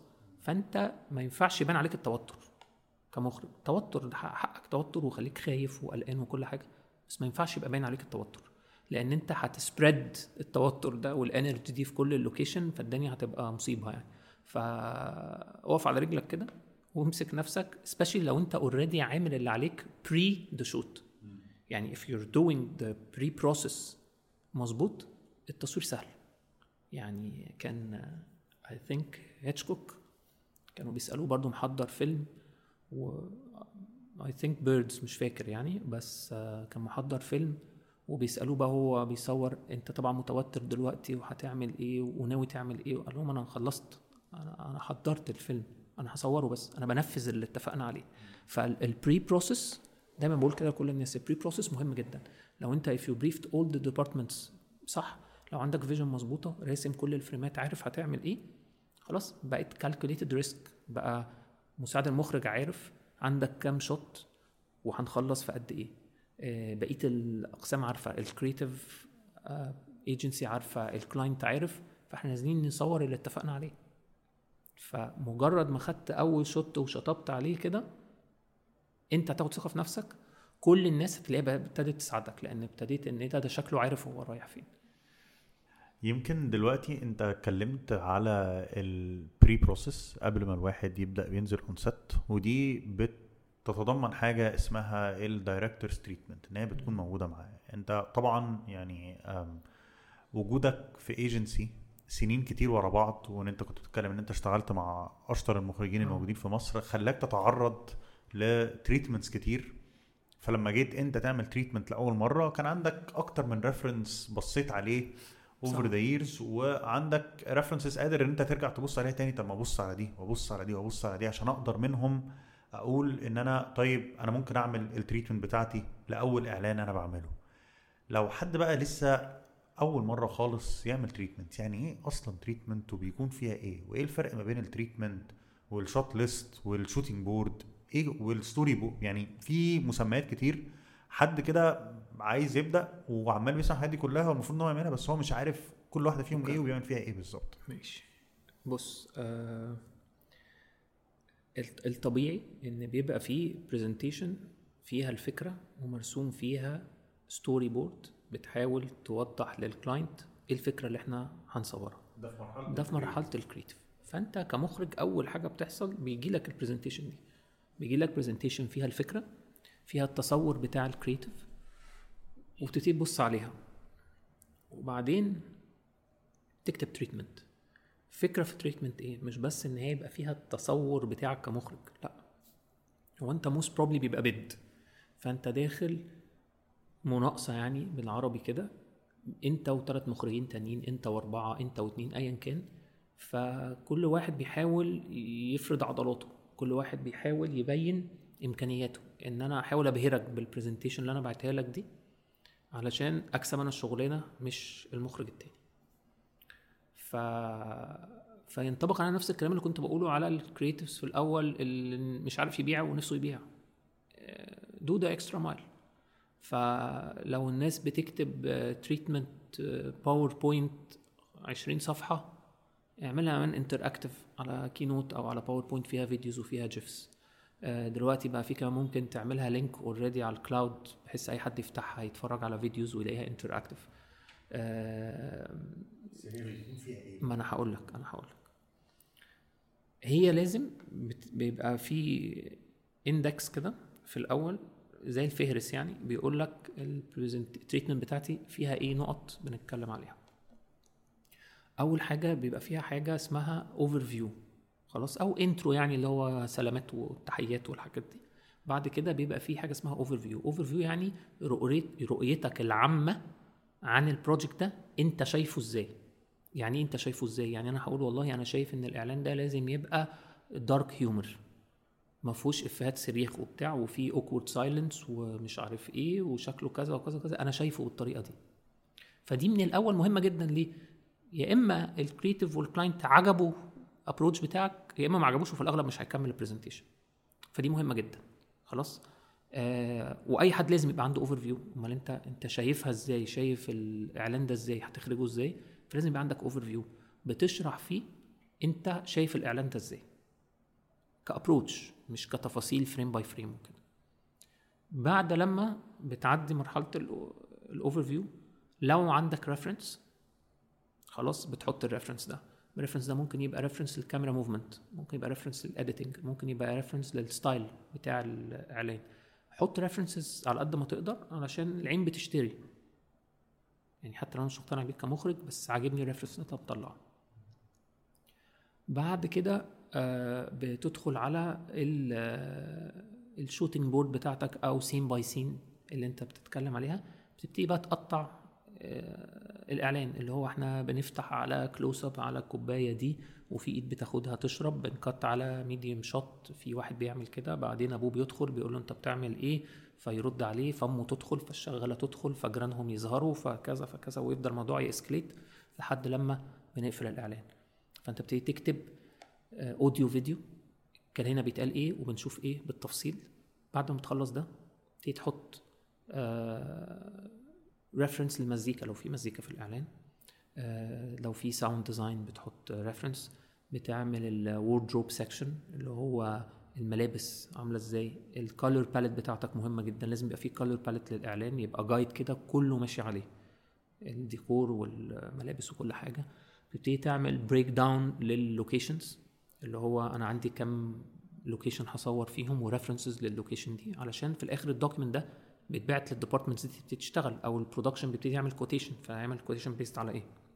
cast تتكلم على ال cast اللي هو أنت شايفهم عاملين إزاي آه عددهم قد إيه بتعمل breakdown لل cast آه بعد كده لو عندك آه في post production يعني مثلا في graphics في transitions معينة بتحط references للحاجات دي. وده more or less ال structure بتاع ال treatment ال objective بتاعه مش بس إن ال agency وال creative وال client يشوف أنت هتعمل إيه لا هي ده كمان هتديه لل key crew اللي معاك يبتدوا يعرفوا. مدير التصوير يعرف هيطلب إضاءة قد إيه. ديكور هيعرف هيدي quotation based هيبني كام set هنبقى real ولا sets مبنية. نوع الكاميرا اللي أنت محتاجها علشان التكنيك ده بيتصور بالكاميرا دي. كل ال- التفاصيل اللي موجودة.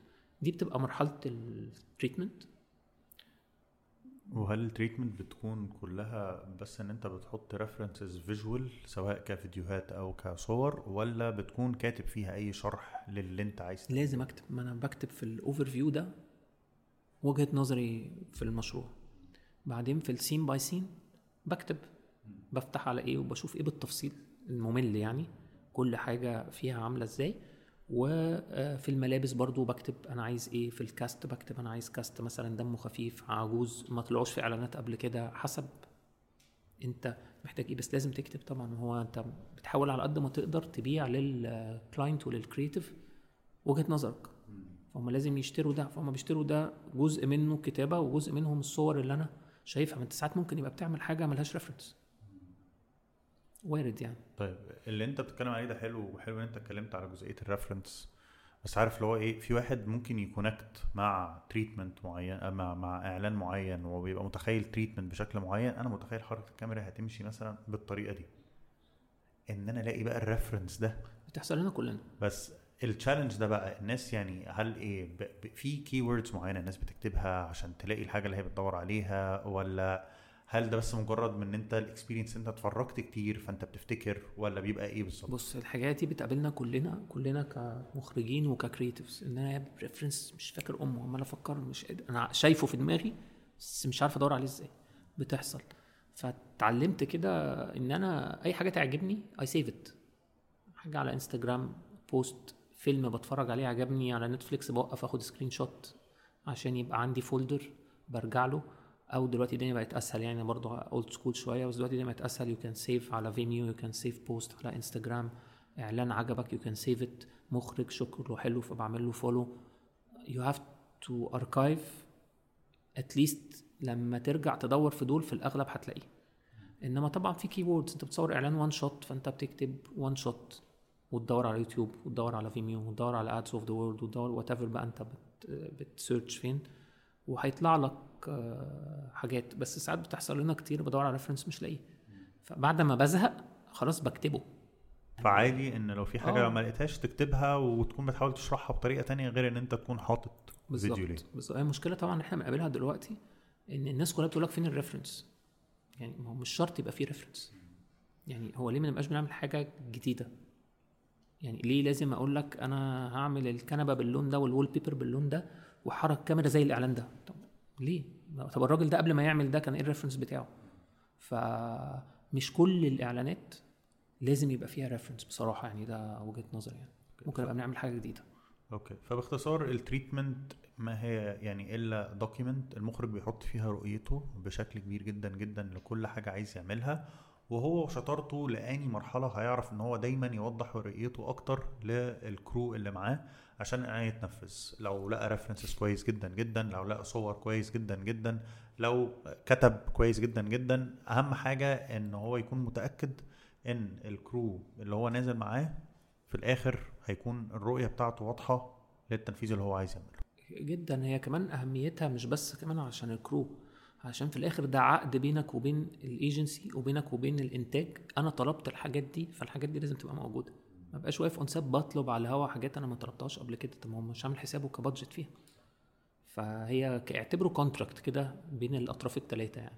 حلو قوي طيب دلوقتي إيه العلاقة ما بين ال creative وال director on set بما إن أنت كنت موجود في الناحيتين ممكن تحكي لنا عنها أكتر وتكلمنا عنها أكتر؟ بص آه ال creative هو صاحب الفكرة. فالفكرة دي بتبقى زي ال baby بتاعه. هو بيبقى شايفها بشكل معين ونفسه تطلع للحياة بشكل معين. خلاص. المفروض إن أنت مجرد ما بتحط مخرج اخترته المفروض إن المخرج ده بيبقى شاري الفكرة بتاعتك ومتصورها زي ما أنت شايفها أو بطريقته وأنت اشتريت الطريقة اللي هو شايفها. فمجرد ما أنت سلمت الطفل ده للمخرج المفروض تبقى عندك ثقة 100% فيه إن هو هيطلعها أحسن حاجة. يعني يعني ده كان بيحصل معايا زمان نبقى أعمل فكرة حلوة وبتاع وسلمها ل- مثلا لعلي أو لعمر أو ايا كان يعني مش أسامي حد. ببقى عارف إن الراجل ده هيطلعها زي ما أنا شايفها أو most probably أحلى لأن أنا واثق فيه. طالما إحنا على العلاقة دي في الأغلب مش هيحصل أي conflict المشاكل دايما بتحصل لما بيبقى ال creative مش واثق في المخرج أو مش مقتنع بيه ولا عكس صحيح. فبيبتدي يبقى في مشاكل. لا أنا مش عاجبني حركة أنا مش عاجبني البنطلون. أنا مش ما عشان هو مش people by people هو مش شريك كشخص. فطبيعي إن يحصل فيها مشاكل. لو هو مثلا شايف إن أنت شغلك اللي قبل كده مش حلو أو مش على المستوى اللي هو منتظره فهو متأكد إن أنت آخرك هتطلع زي اللي أنت بتطلعه ده فأنا مش عاجبني هتدخل بقى. لا غير ده. أنا مش عاجبني الراجل ده. تعال نغير الزاوية. طب مش شايف لو عملنا كده هيبقى أحلى؟ بتبتدي تظهر المشاكل هنا. فبنرجع برضو للبوينت الأولانية بتاعت people buy people. مجرد إن هو اشتراك مشاكلك كلها هتتحل.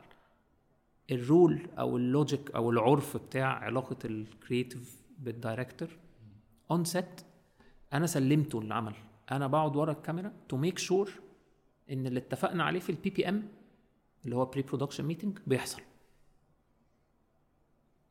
ده الأساسي. خلاص.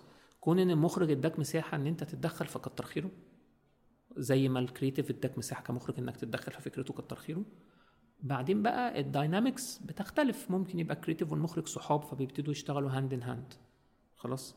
آه ساعات بيبقى creative بيتعامل زي ال client قاعد ورا وبيدي approvals وبتاع. تمام. في الآخر هي مدارس ما فيش صح وما فيش غلط فيها. بس أنت سلمت المخرج سيب المخرج يعمل شغله. طالما بيعمل اللي أنتوا اتفقتوا عليه. مش بيألف on set مش بيغير حاجة من دماغه من غير ما حد يرجع له فيها. والطبيعي إن ما ينفعش المخرج ينقل يعني ي move on من set ل set تاني أو من shot ل shot تاني غير لما ياخد ال blessings وال approval بتاع ال creative وال client عشان في الآخر هو المخرج مش صاحب العمل. هو عنصر من المؤسسة الكبيرة اللي بتبيع إعلان في الآخر فلازم ال creative agency تبقى تمام وال client يبقى تمام علشان نبتدي ننقل على بقية ال scenes وبتاع فهم المفروض to be one team كل اللي on set مفيش حد عدو حد. يعني ال client وال creative والمخرج لازم يبقوا one team ولما بيحصل ده 100% بيطلع الإعلان حلو. كله بيبقى راضي فبيبان انه اللي طالع حلو. إنما أول ما يبتدي بقى لأ أصل دي ال director's cut ملهاش دعوة بال agency cut يبقى كان في مشكلة في النص ايا كان يعني. إن طيب وليه عشان ممكن ما تكونش الصورة واضحة لناس كتير في التفصيلة دي. ليه أصلا ال creative اللي مطلع الفكرة وأنت كنت بتتكلم معايا إن في ناس ساعات بتبقى فاهمة حاجة زي كده ليه ال creative مش بينزل يخرج هو الفكرة على طول؟ إيه اللي بيكون محتاج يكون اتعلمه عشان يوصل لمرحلة إن هو يكون بيخرج الفكرة اللي هو مطلعها؟ بص يعني هتكلم عن نفسي. أنا كنت في شركة كبيرة. فبالتبعيه ال clients اللي بعمل لهم افكار clients كبيره client كبير دافع فلوس كتير عايز أحسن حاجة. فهو هات لي أحسن مخرج في مصر يعمل لي الفكرة دي. فأجي أقول له أنا اللي هعملها. يعني قرار صعب حط نفسك أنا client ليه؟ هخلي عيل صغير أو واحد creative يجرب فيا. يا عم يجرب في حد تاني. أنا عايز أحسن واحد يعمل لي الفكرة دي. بس هل ده كان طبيعي أصلا إن ال creative بينزل يخرج؟ أنا عارف إن ده ابتدى يكون في آخر 10 15 سنة. م. بقت حاجة موجودة. بس أقصد الفكرة نفسها بتاعت إن أنا عملت الفكرة خلاص أنا نازل أنفذها دي يعني ليه أصلا في الطبيعي من الأول ما كانتش بتحصل؟ يعني أقصد هي ابتدت تتقدم في السنين اللي فاتت إن ال creatives ابتدوا يكونوا بيخرجوا وبيقلبوا مخرجين. بس أقصد إيه اللي كان مخلي إن الدنيا من الأول ماشية إن ال creative ده أصلا مش طبيعي إن هو بيخرج علشان هي في العالم كله كده. في العالم كله ال creative ده ال job description بتاعه إنه يعمل فكرة ويبيعها. full stop خلاص. المخرج شغلته إنه يخرج. أنت كأنك بالظبط بتقول لي ليه السيناريست ما بيخرجش الفيلم؟ هو السيناريست بيكتب سيناريو وبعدين بيجيب مخرج يخرج رؤيته. حقه يقول له ما تغيرش كلمة ما تعملش كذا. بس ال job description بتاعه كده. آه بقى في ناس بيكتبوا سيناريو وهم بيخرجوا. في ناس بت edit بقت بتخرج. بس هو الشغلانه دي exceptions إنما الحقيقي أنت راجل شغلتك تكتب وتبيع فكرة وتديها المخرج يخرجها. أنت بقى عرفت يبقى عندك ال skills بتاعت الإخراج ونفسك تخرج وتجرب وتشوف هتنجح ولا لأ. تمام مش عيب. بس الحقيقي إن ال creative شغلته إنه يكتب الإعلان ويقفله ويعمله visualization ويبيعه. وبعدين يديه المخرج المفروض إن المخرج بيبقى عنده tools و skills متمكن فيها أكتر فيبتدي يطلعه بشكل أحسن. ده ال base بتاع الشغلانة. حصل طبعا shift في ده في السنين الأخيرة. بتكلم حتى من الأول generation عمل كده اللي ابتدى يسيبوا creatives ويبتدوا يبقوا إخراج. علشان هم كانوا قاعدين شايفين إن هم عاملين أفكار وشايفينها بطريقة أحلى بكتير من المخرج اللي جه خدها وراح بيها في حتة تانية أو كانوا شاكين في إمكانيات المخرجين ساعتها وشايفين إن هم أشطر ويقدروا يعملوا ده أحسن. ودي حقيقة الناس دي أول ما أخرجت نقلوا الصناعة في حتة تانية خالص. ف ففعلا الصناعة تطورت بسبب ال creatives اللي قلبوا مخرجين في الإعلانات. هل ده كان راجع لأن المخرجين اللي كانوا موجودين كانوا بشكل كبير آه، بيخرجوا مثلا أفلام وبيخرجوا مسلسلات ما كانوش بيخرجوا إعلانات؟ كانوا بيخرجوا إعلانات بس ال background بتاعتهم آه، دراما. وهم وحوش وجامدين جدا في الدراما. يعني ما حدش يقدر يقول عليهم نص كلمة. بس الإعلان لغة مختلفة. الدراما ساعتين. أنا عايزك تحكي لي بقى النكتة اللي في ساعتين دي في 30 ثانية. طيب هو يعني أوكي بما ان إحنا اتكلمنا على اللغة هل المفروض مخرج الإعلانات يكون فاهم لغة سينما؟ آه لازم. و... ولو مش فاهم بيفهم. يعني لو مش فاهم هيبتدي يفهم ويتعلم لأن في الآخر هي نفس الفورمولا نفس ال equipments نفس المصطلحات نفس كل حاجة. وفي الأغلب ال crew اللي بينزل معاك بيبقى بيشتغل سينما أو دراما وبيشتغل إعلانات. فما ينفعش تدخل يعني كأنك عايز تشتغل ميكانيكي ومش عارف ال terminologies بتاعت الحاجة. يعني لازم تبقى عارف. فاهم قصدي؟ فما ينفعش برضو تبقى في مثل كده أنا بحبه جدا يعني هو بيقول لك الشغلانة اللي ما كنتش صبي فيها عمرك ما هتبقى معلم. يعني حد ما يعرفش أي حاجة خالص وعايز يبقى مخرج. طيب إزاي؟ ممكن يبقى مخرج وينجح بس إزاي؟ طب ما انزل كمان تدريب انزل مساعد مخرج انزل يعني مش شرط تخش ادفرتايزنج عشان تشوف بس اتعلم. علشان لما تيجي تبقى مخرج وتعرف تدي orders للناس اللي معاك تبقى عارف هو بيعمل إيه وهتقول له إيه. على الأقل عشان ما يشتغلكش. يعني فاهم قصدي تبقى عندك knowledge عشان تقدر تسوق. إنما واحد عمره ما درب.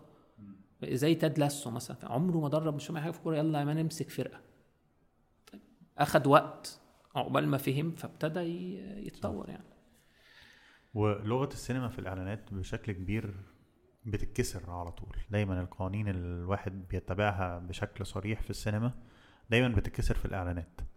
ف لسه شايف إن برغم كده مهم إن الواحد يكون على الأقل فاهم اللغة دي كويس جدا جدا قبل ما يكسرها عشان حتى لو بيكسرها يبقى عارف سبب كسرها إيه. بص rules are made عشان تتكسر. خلينا متفقين كده. أي حد تميز أي حد في أي مجال هو تميز عشان كسر ال rules فخرج عن المعتاد فبقى مميز. أكيد. بس أنا شايف إن كسر ال rules ده ليه rules يعني حتى في الإعلانات. في كل حاجة. يعني معلش هديك دايما examples بره الإعلانات بس بيكاسو قبل ما يعمل ال cubism والمدرسة التكعيبية هو كان متميز جدا في ال old school بتاع ال Renaissance. بيرسم بورتريهات طبيعية شبه الكاميرا. بس مع اختراع الكاميرا هو بالنسبة له طب ما الكاميرا بتعمل ده أنا فين ال edge بتاعي. فابتدى يكسر ال rules زي النسب زي ال shadow هات زي الحاجات دي. فعمل حاجة مميزة بس هو كاسر ال rules على علم. يعني الراجل ده فاهم anatomy فاهم ظل ونور فاهم الحاجات دي بس طورها. سلفادور دالي نفس الكلام. عمل ما هو عارف إن الفيل أكيد رجليه مش طويلة زي الزرافة بس هو طولها ل logic عنده إن هو حابب العالم الخيالي ده اللي هو بيعمله. بس كلهم مشوا على ال rules الأولانية عرفوا إيه المعتاد إيه ال norm and then بيبتدوا يتطوروا فيكسروا. فأنت ما ينفعش تبقى مخرج مش عارف يعني إيه axis في المونتاج. واحد قاعد هنا فالزاوية التانية لازم تبقى كده. آه ممكن في الإعلان يبقى مرة في axis غلط بسبب إن اللقطة حلوة فعايز أحافظ عليها. بس ما ينفعش يبقى ده ال norm لأن في الآخر ده basic الشغلانة. لازم تبقى عارف إن أنت حد بيقول نكتة أو بيعيط فلازم يبقى في close up عشان أفهم. خلاص لازم أعرف هو واقف هنا الكاميرا هنا فهو يبقى باصص يمين الكاميرا ولا شمال الكاميرا based على إيه؟ ده علم. بس عارف اللي أقصده الناس بتبقى لسه في بداية المشوار وممكن تكون بتتعلم يعني لغة السينما أو بتعلم إخراج كده بيلاقوا إن الفيلم أنت بتبقى ماشي مشهد بعد كده بي- بيبقى ورا مشهد والمشهد ده بيحصل فيه الكاميرا بتتحط هنا فطبيعي إن الكاميرا بعدها تتحط هنا أو لو عايز أعمل خلاص يبقى هغير الزاوية بالطريقة دي. واحد بيبدأ يخش عالم الإعلانات أو حتى عالم ال music videos مثلا بيلاقي إن مرة واحدة أنا كنت في ال location ده. أنا مرة واحدة بقيت في ال location ده والكاميرا كانت هنا مرة واحدة الكاميرا بقت هنا ومش عارف حاجات كتير قوي بتحصل. ومحدش بيبقى قادر يعرف أسباب الحاجات دي جت منين وهي لسه طالعة شكلها حلو وكل حاجة. فممكن بس تكون بتدي فكرة إن حتى اللي بيعمل الحاجات دي بيكون اعملها الأسباب عاملة إزاي أو بيبقى شافها إزاي قبل ما تعمل عشان ممكن اللي ما بقاش قادر يجمع الحاجات دي لما it gets broken بتبقى خلاص it gets broken ليه؟ لما يجي يجرب هو يعمل الحاجات دي ويكون حاسس هو إيه، بص أنا هكسر ال rule ده أنا هكسر ال rule ده أنا هكسر ال rule ده يجي يحط حاجة مع بعض يبان شكلها عشوائي أكتر ما هو يبان إن في سبب ورا كل حاجة كانت فهمت. معمولة. بص هديك example بسيط. مثلا في حاجة اسمها raccord. raccord ده اللي هو ال continuation اللي هو مثلا أنت بتصورني في wide shot وأنا ماسك الكوباية كده. فلما أجي أعمل ال close up لازم أفضل ماسك الكوباية هنا. لو أنا بقيت ماسك الكوباية في إيدي التانية حصل مشكلة raccord تخلف يعني. خلاص ده بيحصل كتير في الإعلانات. بس اللي أنا بتكلم فيه إن إيه؟ لو أنت عامل rule لكسر ال raccord فخلاص بقى rule. يعني أنا بت cut عليا ماسك كوباية كده مرة تانية بت cut عليا بقيت بهرش في شعري مرة تالتة بقيت واقف مرة فأنا already كسرت ال logic فبقى logic فاهم قصدي إيه؟ فلأن في الآخر أنت مثلا اللغة بتاعه الدراما أو السينما أطول أنت بتحكي في ساعتين. أنا عندي إعلان 30 ثانية فلو مثلا عندي مشهد واحد نازل الجامعة الصبح خلاص؟ ففي الدراما بيطلع بيعمل كده صباح الخير يا ماما. إيه يا حبيبي مش هتفطر؟ ده أنا عامل لك الطعمية اللي بتحبها. لا معلش يا ماما أنا مستعجل فينزل فالبواب بيقول له السلام عليكم يا أستاذ عصام فيقول له عليكم السلام. تاكسي cut ركب جوه التاكسي بيبتدي يتكلم. لو نفس المشهد ده بالظبط في إعلان هو عبارة عن شوت واسع. صباح الخير يا ماما مش هتفطر مش هتفطر؟ لا يا ماما أنا زع... أنا مستعجل. كات جوه التاكسي. اطلع الجامعة يا ريس. فهمت قصدي؟ ليه؟ لأن أنا عندي 30 ثانية. ما عنديش وقت لده. فابتدي أشيل الحاجات اللي مش مهمة للدراما. فاهم؟ اللي مش مهمة لدرامة الإعلان.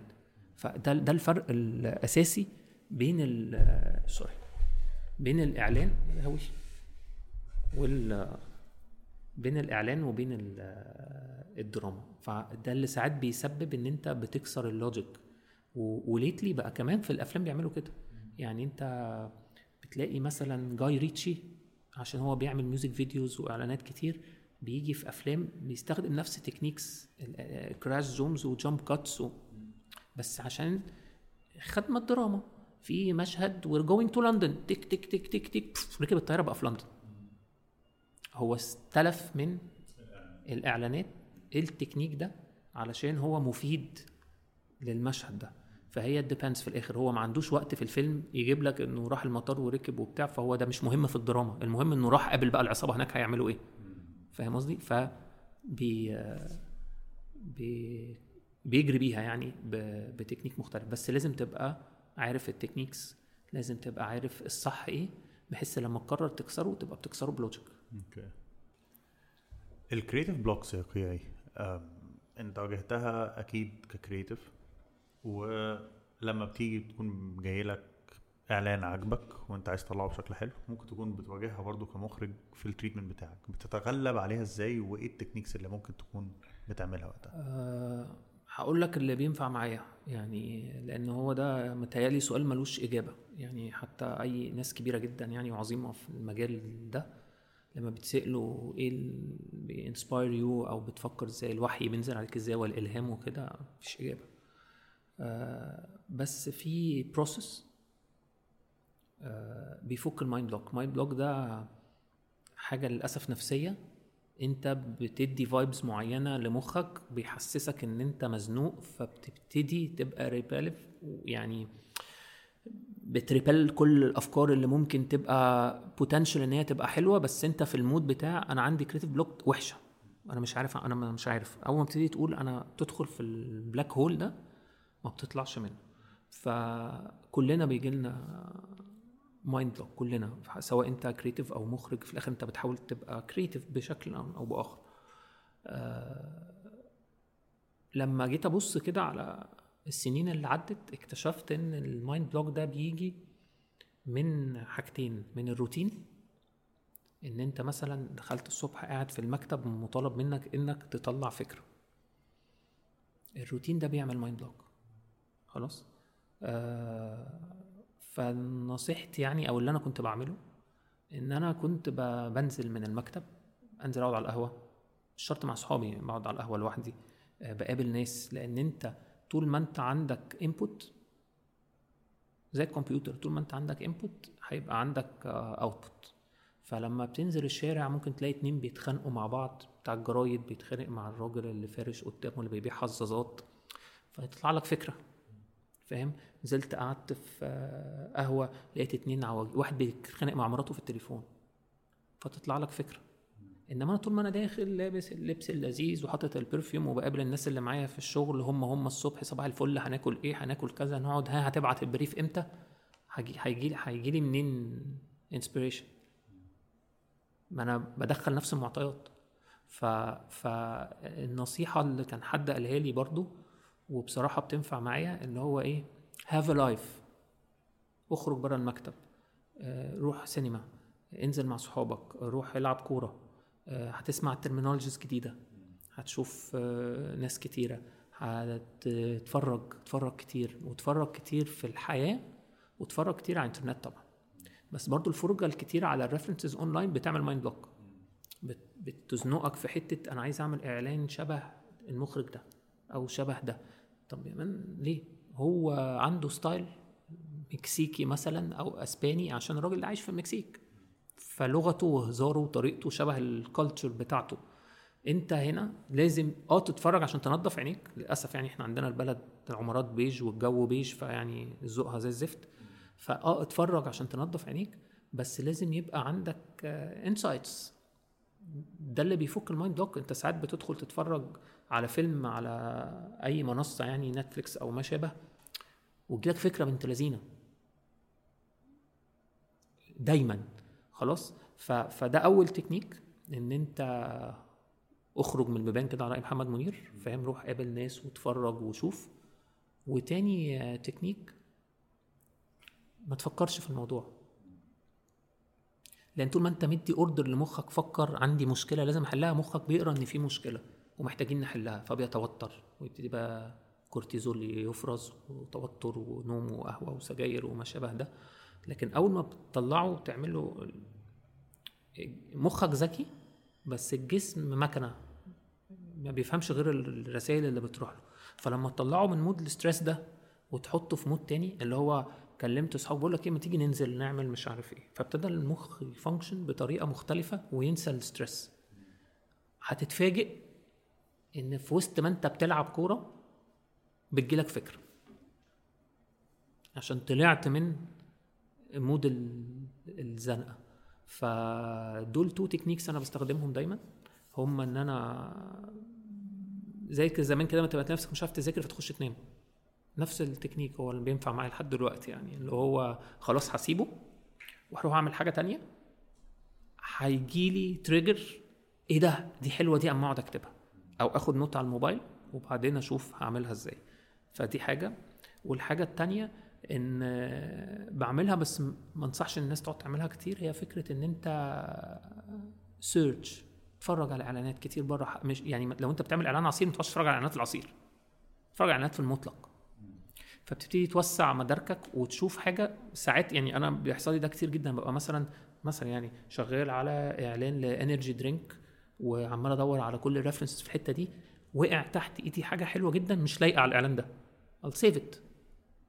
فلما يجي لي brief تاني ببقى آه ده أنا شفت ال camera movement دي كانت حلوة تنفع هنا.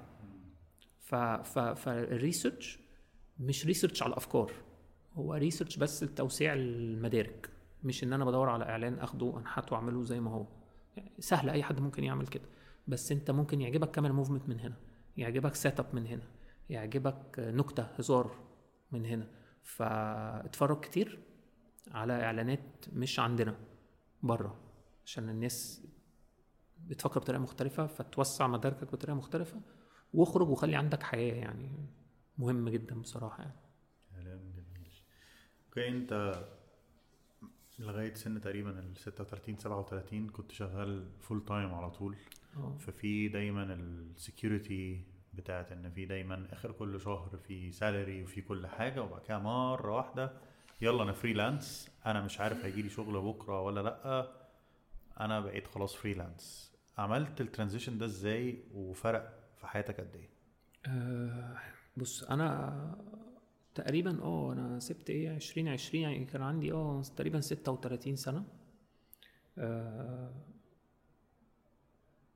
ك- كان بقالي سنتين عايز أسيب. وكنت خايف بسبب اللي انت بتقوله ده اللي هو commitment وأنا متعود على steady income بيجي طول عمري وعندي بقى أطفال ومدارس وأقساط وكل المسؤوليات اللي عند كل الناس يعني. فكنت خايف أسيب وده اللي أخرني سنتين إن أنا عايز بس خايف خلاص. و معلش أنا هقول حاجة بسيطة جدا يعني بس هي دي الحقيقة اللي حصلت لي يعني. آه، كنت مروح بيتنا يعني في يوم يعني كده بعد الشغل. وبفكر الموضوع شاغل دماغي جدا يعني. و سا- ساكن في أكتوبر كان ناحيه الشيخ زايد ففي كده دخلة كده بدخلها كلها رملة كده يمين وشمال وبتاع صحراء بنت كلب. فلقيت كلاب وعيالهم كل يوم بعدي بشوفهم هنا. مفيش حد بيعدي من هنا يأكلهم أصلا. وعايشين. فاهم قصدي؟ اللي هو فجات لي كده لحظة كده يعني ممكن تبقى كليشيه بس دي حقيقة والله إن أنا قلت طب ما هو مين اللي بيأكل الكلاب دي؟ ما هو الكلب ده أكيد لو شغل مخه وقال لك أنا افضل قاعد يا عم محبوس في البيت عشان الراجل بيأكلني وطلعت بره هاكل منين؟ ده مفيش حد يأكلني. فاكتشفت إن هي مش بال logic اللي هي في الآخر أنت آه، هي حاجة إنسانية ودينية جدا بس أنت في الآخر ليك رزق ربنا هيبعته لك. رزقك بقى بيجي لك من مرتب في ايجنسي فده سبب إنه جاي لك من المنطقة دي. إنما لو أنت بتعمل أي حاجة ربنا هيرزقك. يعني العصفورة بتصحى الصبح تطلع ما عندهاش objective ولا checklist هي بتطلع كده آه هنشوف إيه؟ وتجيب أكل وترجع تأكل عيالها وتاني يوم تصحى تعمل نفس ال- الموضوع ده. فهو رزق 100% إحنا كلنا معلش بقول الكلام ده عشان عارف الكلام ده اتقال 100 مرة وكلنا عارفينه بس في فكرة إنك تؤمن بيه بجد وإنك تبقى بتكرره كده وأنت مش مقتنع بيه. ف... ففي اللحظة دي بجد يعني أنا قلت أنا زي زي الكلب والعصفورة وربنا هيرزقني زي ما بيرزقهم. يعني هو مش الراجل اللي بيحول لي المرتب على البيرول هو اللي بيرزقني ربنا اللي بيرزقني. فهي مش بالحساب. فخدت القرار وسبت. والله العظيم ما كانش عندي أي أي plan ولا أي حاجة. وأول لما سبت بعد أسبوع قاعد في تمرين ابني كده مش حاجة قاعد مستني كده. والله العظيم مش حاجة. جالي تليفون فاضي يوم كذا عايزين نصور إعلان كذا و client تاني كلمني المخرج ده اعتذر فممكن تيجي تصور بداله. ومشيت كده. ومن ساعتها وهي ماشية كده. ف فما تخافش بس يعني لو انت فكرت ايا كان انت بتعمل إيه دلوقتي لو انت فكرت قبليها بسبع سنين انت كنت عارف إنك هتبقى بتعمل اللي انت بتعمله دلوقتي ده لأ. هل انت من خمس سنين كنت فاكر إنك بتقبض المرتب بتقبض لأ. فهي مش بتاعتك. في الآخر ربنا بيبعت لك انت بتجتهد. يعني أنا أجتهد وأسعى وأشتغل أكتب سبعة تريتمنتس بتجيلي واحدة ممكن أخسرهم كلهم ما أزعلش مش رزقي. خلاص طالما أنت عملت اللي عليك ما تمرقعتش. خلاص مش رزقك هيجيلك. فرزقك هيجيلك يا باشا بس. ايا كان أنت بتعمل إيه و... وقاعد فين يعني فاهم؟ هي ولو اتكلتم على الله خلاص ده رزقكم كما يرزق الطير. رزقك جاي لك. فما تخافش. والله العظيم. حلو جميل. طيب كوي أنا يعني آه، الواحد آه، حضر sets كتير في حياته مع مخرجين وكان في ال sets بتاعته وحاجات كده. بس آه، لما شفتك أنت on set ال location بتاعك الدنيا فيه الروح حلوة هادية لذيذة الناس كلها بتحب بعض. عندنا حاجات كتير و shots كتير لازم نخلصها وعندنا 17 technical لازم نعمله وعندنا حاجات كتير قوي قوي ورا بعض. بس برغم كده دايما الروح دي موجودة. ممكن تحكي لي بتحاول دايما تكون بتعمل إيه علشان تحافظ إن الروح دي تكون موجودة on set ودور المخرج إيه في الجزئية دي؟ آه بص آه أعتقد إن أنا كنت محظوظ إن أنا حضرت تصويرات ونزلت locations مع مخرجين كتير وشفت آه مخرجين مختلفين. اللي بيزعق والعصبي واللي لذيذ واللي هادي خالص واللي bossy واللي بيحب يبقى الفا في ال location كل الأشكال خلاص. و... وكنت غصب عني باخد الحاجات اللي بتعجبني من كل واحد. يعني اللي راسي وعاقل وعارف هو عايز كويس عجبني اللي مصاحب كل ال crew آه يعني دايما كانوا المخرجين بتوع الدراما صحاب ال crew بجد. وياكلوا مع بعض ويقعدوا مع بعض كنت دي حاجة أنا بحترمها فيهم جدا وبحبها يعني. فأنا بتعامل مع الناس زي ما أحب إن هم يتعاملوا معايا. يعني في الآخر دول عيلتي. أنت بتيجي في السيزون بتبقى قاعد معاهم أكتر ما أنت قاعد في بيتك. هما بني آدمين. كل واحد بيعمل شغلته كل واحد شاطر في شغلته. فاحترم الناس دي هيحترموك. فاهم قصدي؟ أعملهم كأنهم بني آدمين وشاطرين وبيفهموا هيحترموك ويدوك برستيجك لأن في الآخر أنت جايبهم ليه؟ انت جايب مدير التصوير ده ليه؟ أو الراجل بتاع ال clack ده ليه؟ أو مهندس الصوت؟ أو ايا كان مين بيعمل إيه في ال location؟ هو جاي عشان هو متميز في حاجة. خلاص وأنت اخترته. فاديله وضعه اديله برستيجه احترمه هيحترمك. التوتر هيختفي من ال location لأن يعني الحمد لله أنا أغلب الناس يعني أعتقد كده. هم أصدقائي على الصعيد الشخصي بعيدا عن الشغل يعني أنا بحبهم كبني آدمين يعني. فاحترم كل واحد واديله مكانته. هتلاقي الدنيا سهلة. هتلاقيهم بيدوك عينيك يعني بيدوا لك بيدوا لك عينيهم يعني. فاهم؟ لو انت طالب حاجة extra هيعملها لك بس هتبقى bossy وبتزعق هيبقى نفسه ال order يخلص ويروح ما يشوفش وش أمك تاني. لأن إحنا بني آدمين حط نفسك مكانه مش هت مش هتحب الموضوع. وأعتقد موضوع الزعيق ده موروث قديم من الجيل القديم إن لازم المخرج يبقى بيزعق. هو stereotype موجود في العالم كله يعني حتى لما يجوا يعملوا أي حاجة sketchy أو كده بيجيب المخرج اللي بيزعق ويعمل كده.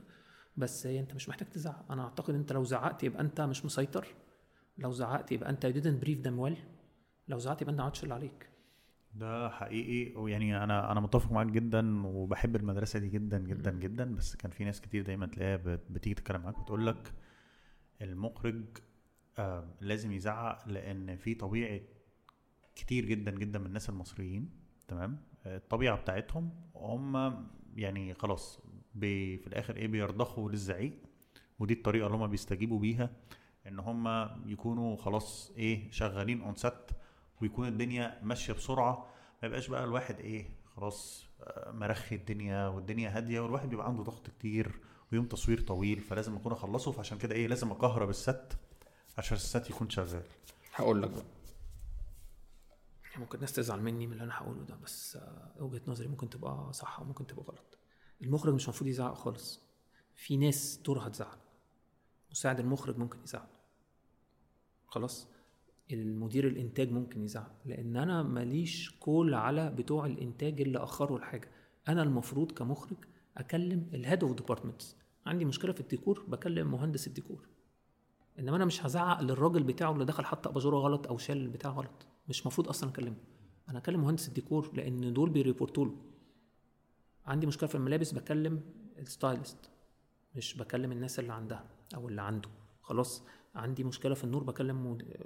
بتاع. عندي مشكلة في الإنتاج حاجة اتأخرت كلم المنتج اللي معايا.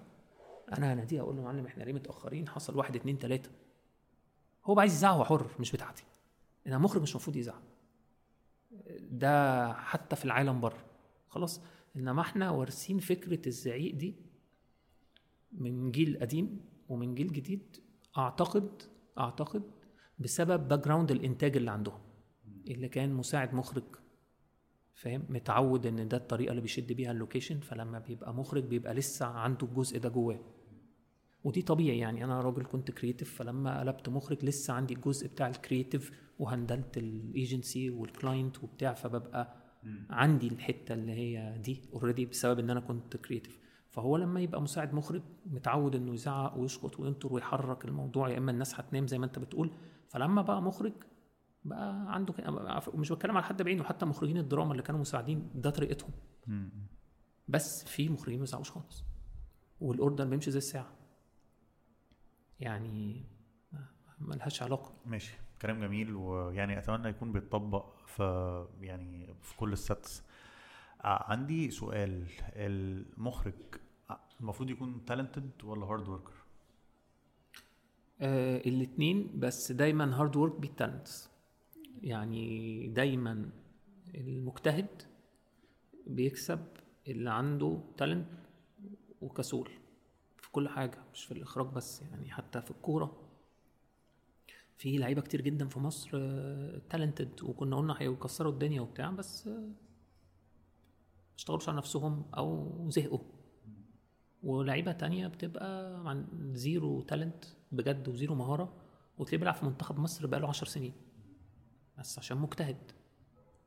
فاهم قصدي إيه؟ وأمثلة كتير يعني مش مش هو مش بودكاست بتاع كورة بس قصدي هي كده في كل حاجة. حتى في الشركات تلاقي واحد بقاله عشر سنين بقى creative director بالتقادم. مش بالشطارة. فاهم قصدي؟ فلا طبعا آه، أصل ال- ال hard work ده أو الاجتهاد وال dedication وال devotion وكل هذه المسميات هي اللي بتخلي النتيجة تطلع حلوة. يعني ممكن يبقى مخرج مجتهد وبيشاطر وبيطلع references وبيذاكر قوي قوي قوي قوي ف he spent 10 days بيحضر ويشتغل على الفيلم ف automatically النتيجة هتطلع بسبب المذاكرة دي كلها. فأكيد هتطلع ب certain quality عكس ال talented اللي ما ذاكرش خالص وداخل معتمد على اللي هو الحس الفني آه أنا هقول. الهزار ده في ال set وإن شاء الله هتطلع حلوة أنا أنا متخيلها هتمشي إزاي كده آه. okay يعني ممكن تطلع عظيمة وتكسر الدنيا وممكن تخيش وده برضو بيجي برضو يعني إن الشخص ال talented ده برضو كان ممكن يكون عنده experience فهو عشان عملها كتير فهو عارف ممكن تكون هتمشي أكيد. بس إزاي. برضو صدقني والله العظيم مهما كان الشخص talented مهما كان الشخص آه، ذكي جدا وبيفهمها وهي طايرة وهو مقتنع إن هو أذكى من كل اللي حواليه وبيحلها على طول لازم يجتهد ولازم يذاكر. كلام رائع. عشان كده في ناس بتفضل عشر سنين ناجحة وفي ناس بتقعد سنتين ثلاثة موضة وبتنتهي. ماشي. آه طيب ده كلام جميل ورائع. آه لو أنا جيت دلوقتي حالا اتكلمنا في موضوع ال hard work ده هل المخرج المفروض يكون بيوصل لمرحلة إن هو فاهم كل الأدوار بتاعت كل ال technical departments آه. ليه بقى؟ عشان إيه؟ بتفرق معاه في إيه؟ لا بتفرق طبعا. بتفرق إن آه، اولا مثلا بتسهل ال process على الانتاج لو هو من الأول عامل breakdown لل treatment بتاعته طالب ال requirements بتاعته كلها. طالب أنهي كاميرا وأنهي عدسة. ولو عايز يعمل shot ب tools Panther مثلا أو ب Trinity يبقى طالب الحاجات دي من الأول. فسهل ال quotation على ال producer فما يجيش في نص التصوير بعد ما قدم quote و approved يلاقي إن هو طالب حاجة برقم كبير ما كانتش موجودة. هل المخرج المفروض يكون حتى بيتدخل في تفاصيل إيه العدسات؟ آه هو المفروض يبقى بيختار إيه العدسات دي شغلة المخرج. okay. مش يعني- شغلانة مدير التصوير. لا مدير التصوير للأسف يعني هي بقت شغلانة مدير التصوير عشان في ناس مش عارفة بس دي شغلة المخرج هو اللي بيختار الكاميرا اللي بنصور هو اللي بيختار العدسة هو اللي بيختار ال camera movement بتتحرك إزاي لأن المفروض اختيار العدسة وتحريك الكاميرا ليه علاقة بالدراما اللي أنت بتصورها. يعني أنا مثلا بعمل track out ليه؟ ما أنا I need to track out to reveal حاجة. أنا بعمل track out الراجل قاعد على الكاميرا مفيش حاجة بتحصل. طب أنا حركت الكاميرا كده ليه؟ عشان شكلها حلو. لا هو كل حاجة آه ليها سبب. بس أنا متفاهم اللي أنت بتقوله إن المخرج ممكن يكون متخيل حركة الكاميرا بتحصل ليه أو الحاجات دي. بس ممكن يكون آه، آه، تفصيلة إن هو العدسة دي عايز أستخدم آه، 50 مش 35 دي المخرج بيكون متخيل سبب معين؟ ولا أنت قصدك هنا مثلا أنا عايز أستخدم عدسة عامة وأنا بقول عدسة wide أو عدسة medium أو عدسة close يعني المخرج لغاية اني مرحلة المفروض يكون لا المفروض يبقى عارف كل. حاجة. يعني أنا دلوقتي لأن أنا أصلا بطلب طقم العدسات اللي هشتغل بيها قبل التصوير. فأنا ببقى عارف مثلا إن أنا هعمل ال close-ups wide lens عشان ده إعلان كوميدي فعايز أقرب فيحصل distortion ده مش مدير تصوير. ده المخرج اللي بيقول له معلش هناخد ال close-up بالعدسة الواسعة وهنكبس. ليه؟ عشان عايز distortion فالوش يبقى شكله عبيط فيبقى بيضحك مثلا عشان الإعلان كده. فاهم قصدي؟ اختيار بقى العدسة نفسها إن أنهي واحدة في الواسع فيها بقى عوامل كتير. ممكن أبقى عامل set مش كبير فلو وسعت العدسة قوي هتفضح فاضطر أضيق. فاهم قصدي؟ ف فلا لازم يبقى فاهم. وبتيجي by experience ما بقولكش يعني إن أنا أول ما طلعت كنت فاهم الموضوع. بس بتيجي by experience لازم تبقى عارف عدسات لازم تبقى عارف الكاميرات. لأن حتى تبقى عارف أنت هتطلب أنهي كاميرا. أنت اعلان شايل الكاميرا كتير وبتاع فمحتاج كاميرا خفيفة. آه، بتصور food shots ومحتاج ضعف ال lighting ده ب Phantom مثلا عشان هتصور 300 frame per second فلازم تطلب الكاميرا دي قبل التصوير. فاهم قصدي؟ إعلان dynamic وما بتتحركش mechanical كده فهتعمل كده وأسيبك وأدخل من الأوضة يبقى أنا محتاج Steadi أو Trinity أو في الفلاي أو ما شابه. لازم يبقى عارف. يعني آه، okay. كلام حلو. وسهل يعرف يعني ممكن يدخل اونلاين ي- الحاجات دي سهلة جدا يعني. طيب بما إحنا اتكلمنا على الدخول اونلاين وعلى ان الواحد مع الوقت بيتعلم وكده أنت لما بتبقى عايز تذاكر بتذاكر منين؟ آه، ولو تقدر تقول يعني آه، actually آه، آه، websites أو. حاجات بتخش عليها. بص آه ال- المذاكرة ما عنديش حتة معينة يعني يعني مثلا لو عجبني إعلان أو فيلم تكنيك معين. بدخل أشوف ال making بتاعه. والإنترنت لذيذ قوي في الحاجات دي اللي هو أنت إعلان عاجبك عايز تعرف تصور إزاي تخش تلاقي ال making تقعد تتفرج على ال making وتشوفه عامل إزاي. عجبني مثلا آه، technique shaking camera شفته في music video عجبني فبدخل أشوف ال making فتلاقي عيال منزلة tutorial على ال Premiere إزاي بتعمل ال shake وتقعد ال motion blur وتعمل مش عارف إيه. ما ده editing المفروض إنه يبقى ال editor اللي يعرفه. لا أنت كمخرج المفروض تعرفه. عشان لما تقعد مع ال editor تقول له عايز أعمل كده فيقول لك ما أعرفش تقول له بيتعمل كده. أو تبقى مؤسس له في التصوير من الأول إنه إزاي. آه، حد مثلا بيعمل transitions لذيذة فأنا عايز أعرف هي دي اتصورت بجد one shot ولا حصل فيها cut بشوف ال making فأتعلم اتعملت آه، إزاي. ده, ده ده أكتر حاجة أنا بعملها بتفرج على ال makings بتاعت الحاجات اللي بتعجبني. آه، غير كده بتفرج على إعلانات على websites كتير يعني زي Vimeo Ads of the World ويوتيوب و Shots Magazine كل شوية بينزلوا إعلانات جديدة فبتفرج عليها. بدخل طبعا أتفرج على الحاجات اللي كسبت في كان كل سنة وأشوف الناس وصلت لإيه وده كسب ليه والتفاصيل دي كلها to get exposed بتفرج على أفلام كتير قوي قوي يعني. آه لأن الأفلام أحلى references هو لأن هو مش مش متأثر ب عايز انقي كلمة صح يعني. بالقذارة الإعلانات. أنت الإعلانات أنا قصدي القذارة اللي فيها إن هي ال brand rule وتدخل ال client وال creative والمخرج وكل ما شابه بتعمل رواسب معينة بتخليك عندك فلتر اوتوماتيك من غير ما تاخد بالك بيقول لك لا ده مش هينفع وده مش هينفع وده مش هينفع فأنا هعمل ده عشان شبه ده. طب ده بيحددك إنما أول ما بيبقى عندك آه، مدارك بتاعتك متوسعة من الفرجة على الأفلام تبقى عندك approaches جديدة cinematography جديدة لغة جديدة. فبتفرج على أفلام كتير قوي بصراحة. وبقيت lately بتفرج على حاجات زي ما أنت حاطط Parasite كده. بتفرج على حاجات كوري وبتفرج على أي حاجة. okay. آه، والسويد برضو بيعملوا أفلام بنت كلب آه، جامدة فبتفرج. حلو. هل في آه، ممكن والسؤال ده يكون بسأله لك على scale ال creative و scale الإخراج هل في أسامي كتب معينة لو حد في بداية مشواره عايز يكون بيقراها أو بيستفاد منها بترشحها؟ آه، أنا فاكر كتاب واحد دلوقتي مش فاكر بقية الكتب وأنا أصلا مش بقرأ قوي يعني. بس كان في كتاب اسمه whatever you think think the opposite. الكتاب ده كان حد قال لي عليه ونزلته PDF يعني ما اشتريتوش. آه، كتاب ذكي في إنه بيفهمك إن إزاي ما يبقاش عندك mind block وإزاي تتطور ك creative في الحياة اللي هو أنت شايف إن دي لازم تتعمل أغنية عشان تنجح. طب ما تفكر في عكسها ونشوف هتروح فين.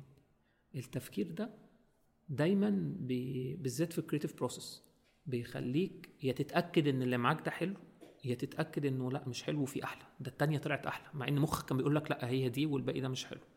فالكتاب ده لذيذ بقى ممكن تبقى تطلع صورته وبتاع.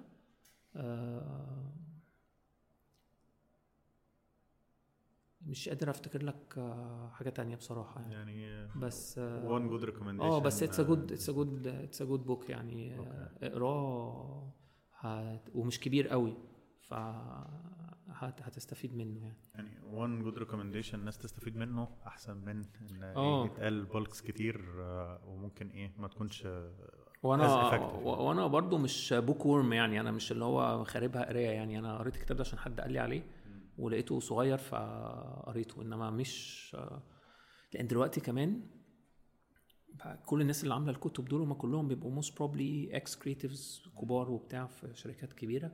بيبقى في بودكاست زي دي بيبقى في فيديوز ليهم هم بيعملوها بيديك الملخص في يعني زي ما الدحيح بيعمل. هو بيلخص لك 20 كتاب بتشوفهم في تلت ساعة. تمام وأسهل الحياة بقت أسرع يعني. فبس طيب احكي لنا أكتر project قريب لقلبك. إيه؟ كمخرج صح. آه، أنا أقول لك الحقيقة. خلاص. الحقيقة إن أنا لما باجي أبص على شغلي مفيش ولا حاجة بتعجبني. يعني بحس إنه إيه ده؟ أنا أنا بعيد قوي. إن أنا ببص عليه ككرييتيف مش عاجبني. فاهم قصدي؟ اللي هو لأ ده في أحسن من كده بكتير. ده متواضع متواضع يعني. ف ما برضاش خالص بالحاجات اللي أنا عاملها دي حقيقة. بس أكتر project قريب لقلبي هو إعلان بتاع مروان محسن. بتاع شركة ان جي دي كان نزل في رمضان يمكن مش اللي فات ده اللي قبله. مع إنه اخراجيا ما فيهوش حاجة خالص. ما فيهوش تكنيك ما فيش أي حاجة بس كانت نكتة بهزار لذيذة جديدة مواكبة للأحداث والظروف مشيت كده. إن هو وافق يعمل الإعلان وال client اشترى والايجنسي قالت لي تمام وصورنا. كان سهل وحبيته. يعني حبيت إنه كان challenge بصراحة. كل ال process بتاعه كان challenge وعدت و... وعجبت الناس. وكانت مبسوط وكنت مبسوط بيه. يعني حسيته اعلان مش هيتنسي. في في لحظته آه هو specific و segmented قوي للناس اللي فاهمة كورة عشان تفهم ال insight اللي إحنا بنتكلم عليه. بس يت أنا كنت مبسوط بيه. مبسوط بيه. آه. وأكتر بروجكت كان صعب وتعلمت منه كتير. يا لهوي. آه يعني صعب دي مش قادر أقول لك إن في حاجة كانت صعبة لأن آه أنا اشتغلت كتير creative شفت كل حاجة وحضرت تصوير كل حاجة وشفت ال technicalities بتاعت تقريبا أغلب الحاجات. آه بس في project بخاف منها آه اللي هي الحاجات الكوميدي اللي مش مكتوبة حلو. خلاص. لأن هو لو مكتوب حلو على الورق already فتمام هبقى خايف من إيه؟ ما هو already مكتوب حلو. بس اللي بيبقى مكتوب نص نص ده ومستنينك أنت تحط ال input بتاعك وتخليه ألذ بخاف منه جدا لأن بحس إن أنا ما عنديش full control on the outcome اللي هيطلع. اللي هو لو ال cast دمه تقيل أو لو أنا بعمل recast ما عملتش شغلي عدل وما جبتش cast كويس لو أنا ما كتبتش السكريبت حلو I spent more time to make sure إن السكريبت مكتوب حلو. هعمل حادثة بنت كلب والحادثه في الكوميدي حادثة. ما بتعديش. يا ضحك وكسر الدنيا يا خيش الواد ده دمه تقيل ما يعملش إعلانات دي تاني. فاهم؟ فبقى بس honestly بخاف من الإعلانات دي إلا لو كانت مكتوبة حلو أه بعملها. هو ال- اللي بالنسبة لي كانت صدفة عجيبة إن أنا ما بحبش ال musicals وعمري ما تخيلت حتى وأنا creative ما كنتش بعمل أغاني. خلاص. وعمري ما تخيلت إن أنا لما أبقى مخرج هبقى بعمل أغاني. بس بقى مشيت كده يعني فاهم قصدي؟ اللي هو أول إعلان كان أغاني نجح فبقى كل اللي بيجي لي أغاني فبقيت by default عندي experience في الأغاني في ال camera movement في ال sync في حركة الكاميرا إزاي مع الحاجة بتتحرك إزاي. ف فبرضه اللي هو never say never أنا لقيت نفسي بقيت بعمل ده فاهم؟ for a long time التعليم أنا كل project بتعلم منه. بجد والله اللي هو يعني مثلا صورت ما أعرفش كام 40 ولا أكتر إعلان فيه أغاني كل مرة بتعلم حاجة وبقول لأ كان المرة الجاية المفروض أحرك الكاميرا هنا كده كان المفروض الكاميرا هنا تفولو البيت كان المفروض أعمل ترانزيشن هنا. كل مرة بتفرج عليها ببقى ناقد. وبقول لأ المرة الجاية هتحسن وأعمل كده المرة اللي بعديها هتحسن وأعمل كده. بس آه آه في إعلان واحد يعني بدون ذكر اسمه كده آه ليه؟ علمني علمني كده حاجة شخصية. خلاص. إن ما كانش عاجبني وكان في الأول خالص أول ما ابتديت إخراج يعني فبرضه كنت باخد كل حاجة بتيجي عشان عايز فلوس ورايا حاجات. فكنت عامل له تصور معين في ال treatment وبعدين for some reasons ما عرفناش نعمل التصور ده. مش ما عرفناش technically أنا قصدي ما عرفناش إنه الإعلان كان مفروض 30 ثانية بقى دقيقة. فالتكنيك مش هينفع. خلاص مش هي بتلف بالكاميرا بت cut حصل transition بقى دقيقة هقعد ألف دقيقة بالكاميرا. one shot فال technique ما ينفعش. وال creative اتغير. كان مفروض في اللحظة دي إن أنا أعتذر عن ال project لأن أنا خلاص عرفت إنه حادثة. عرفت إنه ده مصيبة. خلاص. آه مش عايز أبرر. أنا ليه خدت ال project بس يمكن الناس كانوا صحابي ما كنت حابب إن أنا هبقى مش جدع إن أنا ه pull out وأسحب من الموضوع بس اكتشفت إن ده هيضرني أكتر ما إن أنا هطلع جدع. يعني في الآخر أنا اللي بلبسها في وشي. فيعني اتعلمت منه the hard time إن لما تبقى الحاجة مش عاجباك أو وحشة it's never too late إن أنت تخلع يعني. okay. يعني في كتاب بيقول لك learn to say no. مم. okay؟ ف it's gift و power و wisdom إن أنت تقول no no على الحاجات اللي أنت شايفها مش مفيدة ليك. عملت project وباظ. آه. ترجع من حاجة زي دي إزاي؟ آه، بتكتئب بني آدم وبتزعل وممكن تكتئب يومين ثلاثة ممكن أكتر. للأسف يعني دي الحقيقة يعني. بحاول كل مرة اوفركم ده بكل التكنيكس بقى اللي موجودة online وال meditation وإن أنت إزاي تبقى to think positive والحاجات دي كلها بس بتكتئب لأنك بني آدم عندك مشاعر. آه، بس آه، باجي أقف مع نفسي كده وبكلم نفسي في المراية يعني اللي هو man up واسترجل وأنت وراك أسرة وعيال. ولو نخيت كده من أول قلم أو قفا مش هتنجح ما كل الناس بتقابل عقبات واتعلم من اللي عدى وما تكرروش واطلع في اتطور فاهم؟ وده بيحصل على طول يعني مش بكلمك إن ده حصل لي مرة ده بيحصل على طول بيحصل ساعه ما يخلص السيزون وأبص على شغلي وألاقي مفيش ولا حاجة عجباني إيه القرف اللي أنا عامله ده؟ هو أنا ليه بيجيب brief ات وحشه أو هو أنا ليه طلعت ال brief ده وحش؟ يعني ممكن يبقى brief حلو بس أنا طلعته وحش. ف فبحاول أتعلم من الغلطات اللي عملتها وبحاول أبقى positive علشان you attract what you are هتبقى positive you attract positivity هتبقى كئيب بقى وتخش في العالم الأسود. هتلم كل حاجة اللي هو هي ليه النسكافيه بيرد بسرعة كده؟ فاهم؟ هتروح في المنطقة دي. ف ف try to be positive و... واعرف إن أنت وراك ناس مسؤولة منك حتى لو مش مخلف أو مش متجوز. أنت أكيد لو عندك كلب في البيت بتأكله فأنت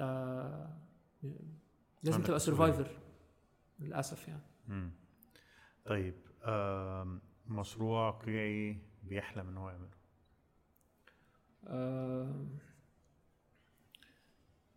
نفسي أعمل دراما okay و one day سينما إن شاء الله و... ونفسي أغير فكرة الناس بتوع السينما عن الناس بتاعت الاعلانات already في ناس أصدقائنا عملوا ده وعملوا ده كويس جدا. يعني بصراحة سواء شنكة أو يحيى إسماعيل عملوا شغل محترم جدا وعمر المهندس عمل شغل محترم جدا وفتحوا لنا الباب كده إن إحنا ندخل. بس أنا حاسس إن إحنا لسه عندنا أكتر بكتير وهنضيف جامد لل للصناعة. وأي حد تجربته الأولانية بيتعلم منها. ف زي ما كنت بتكلم عن المخرجين لأول مرة يخرجوا في الإعلانات فبرضه مخرجين الإعلانات لما يدخلوا يعملوا دراما هيبقى في حاجات أول مرة يتعامل معاها اللي هو إيه ده كاميرتين ليه on set أنا توترت فاهم؟ إيه ده هو إحنا ليه لازم نصور الحلقة في أربع أيام؟ ده أنا بصور ال 30 ثانية في يومين وفي ثلاثة لا هو محتاجين نتعلم ده محتاجين ندخل ده عشان أنا مقتنع إن خبراتك واللي انت اتعلمته في مجال الإعلانات وال exposure بتاعك definitely will add للدراما at least visually هنزود للدراما لغة جديدة نكتة جديدة طريقة حكي مختلفة سكريبت بطريقة مختلفة عشان it's new generation والشغلانة عايزة دايما fresh blood لأن المخرجين الموجودين دلوقتي هم كانوا صغيرين وجداد في وقت من الأوقات واللي اتعلموا منهم في نفس الكلام فهي لازم تفضل مكملة. وبره كده بره في مخرجين كتير كانوا إعلانات ودخلوا الدراما وعملوا شغل جامد. وطبيعي هيبقى في ناس وحشة. برضه دخلت لوشت وخيشت يعني ما هو مش كل ما ينفعش أقول مثلا مخرجين إعلانات أشطر ناس. ما هو في منهم وحش وفي منهم متوسط في منهم بيحاول وفي منهم مدعي وفي منهم بجد شاطر. وفي الدراما نفس الكلام. okay. بس بس فإن شاء الله أنا هعمل دراما إن شاء الله. وسينما. إن شاء الله. طيب ال term بتاع giving back ده ممكن يكون بيعني لك إيه؟ آه، بص أنا personally مؤمن بموضوع إن أنا لازم آه، يعني مش هقول لك بقى كلام بالإنجليزي و giving back to community وكده بس أنا مقتنع إن هي في الآخر cycle إحنا اتعلمنا من جيل قبلينا سواء بقى كان مديرك في الشغل أو مخرج كبير أنت اشتغلت معاه. اداك ال knowledge بتاعته. فانت اتطورت وبقيت شخص أحسن. وهو خد ال knowledge بتاعته دي من حد قبليه. فهي سلسلة كده هي ماشية. فالمفروض إن إحنا نكمل الفلو اللي جالنا ده إن إحنا نساعد ناس تانية عشان تتعلم وتبقى أشطر مننا وهم يساعدوا ناس تانية. فالصناعة تفضل موجودة في مصر زي ما إحنا بقالنا 100 ولا 150 سنة سينما بسبب إن كل الجيل ده اتعلم من اللي قبليه. ف ومقتنع إن مفيش حاجة اسمها. أصل أنا لو علمته هياخد رزقي أو هيبقى أشطر مني. طب ما أنا أنا مش شاطر. يبقى أنا ما عنديش غير ده. فلو قلت لحد بقيت ملط ما, ما, ما, ما عنديش حاجة تانية أقدمها. لا أنا المفروض أعلم الناس اللي معايا وكل الناس اللي شغالة دلوقتي اتعلمت من سواء بقى كان مساعد مخرج وبعدين بقى مخرج كان مدير تصوير وبعدين بقى مخرج كان creative وبعدين بقى مخرج. كل الناس دي اتعلمت من ناس تانية فبقت مخرجين وابتدى يبقى ليهم غصب عنك بيبقى ليك ال taste وال style بتاعك حتى لو أنت مش قصد. يعني كل واحد شخصيته بتبان في في الشغل أكيد حتى لو مش قاصد. فانا بحاول على قد ما أقدر إن يبقى معايا ناس تمرين on set بحاول على قد ما أقدر أفهم الناس اللي معايا في ال crew اللي عايز يتعلم. في ناس كبيرة ما أقدرش أفهمها ما أقدرش أفهم واحد زي أحمد بشاري آه، هيتعلم مني إيه؟ يعني هو راجل already خبير في منطقته. بس بتكلم في مساعدين إخراج. بيسأل في حاجة technical بشرحها له بحاول أشرح لهم بالظبط على قد ما أقدر إيه بينزل ناس training بيتفرج ويتعلم. آه، ساعات بعمل workshops للناس ال beginners اللي نفسهم يبقوا مخرجين. بحاول أقول لهم كل المعلومات اللي عندي على قد ما أقدر كل ال tools اللي عندي على قد ما أقدر علشان آه، يستفيدوا فيتعلموا. فيظهر بعد كده جيل عارف بيتعلم. آه، طبعا أنا لسه في الأول يعني برضو مش هتكلم إن أنا بقالي 10 سنين بخرج أنا لسه بقالي 3 سنين. آه، بس عندي شوية experience بطبيعة إن أنا كنت creative يعني. ف أنا شفت إن أنا اتعلمت لما كنت creative من ناس أشطر كانوا متعلمين من ناس أشطر. وحصل gap كده للأسف. حصل gap إن مرة واحدة كل الناس الشاطرة مشيت. فما بقاش في حد يعلم الناس دي. فدي مصيبة. يعني مش بس في الإخراج دي مصيبة في كل ال كل ال departments بس مش بتكلم creatives يعني. إنه بقى في gap كده الناس دي محدش علمها حاجة. الناس دي ماشية بالجهود الذاتية كده بال... مم. بالفهلوة. فالمشكلة مش فيه ممكن يبقى شاطر على فكره وفهلوه نافعة معاه. هو المشكلة بقى اللي تحتيها يتعلم إيه؟ صح. ف ربنا يستر.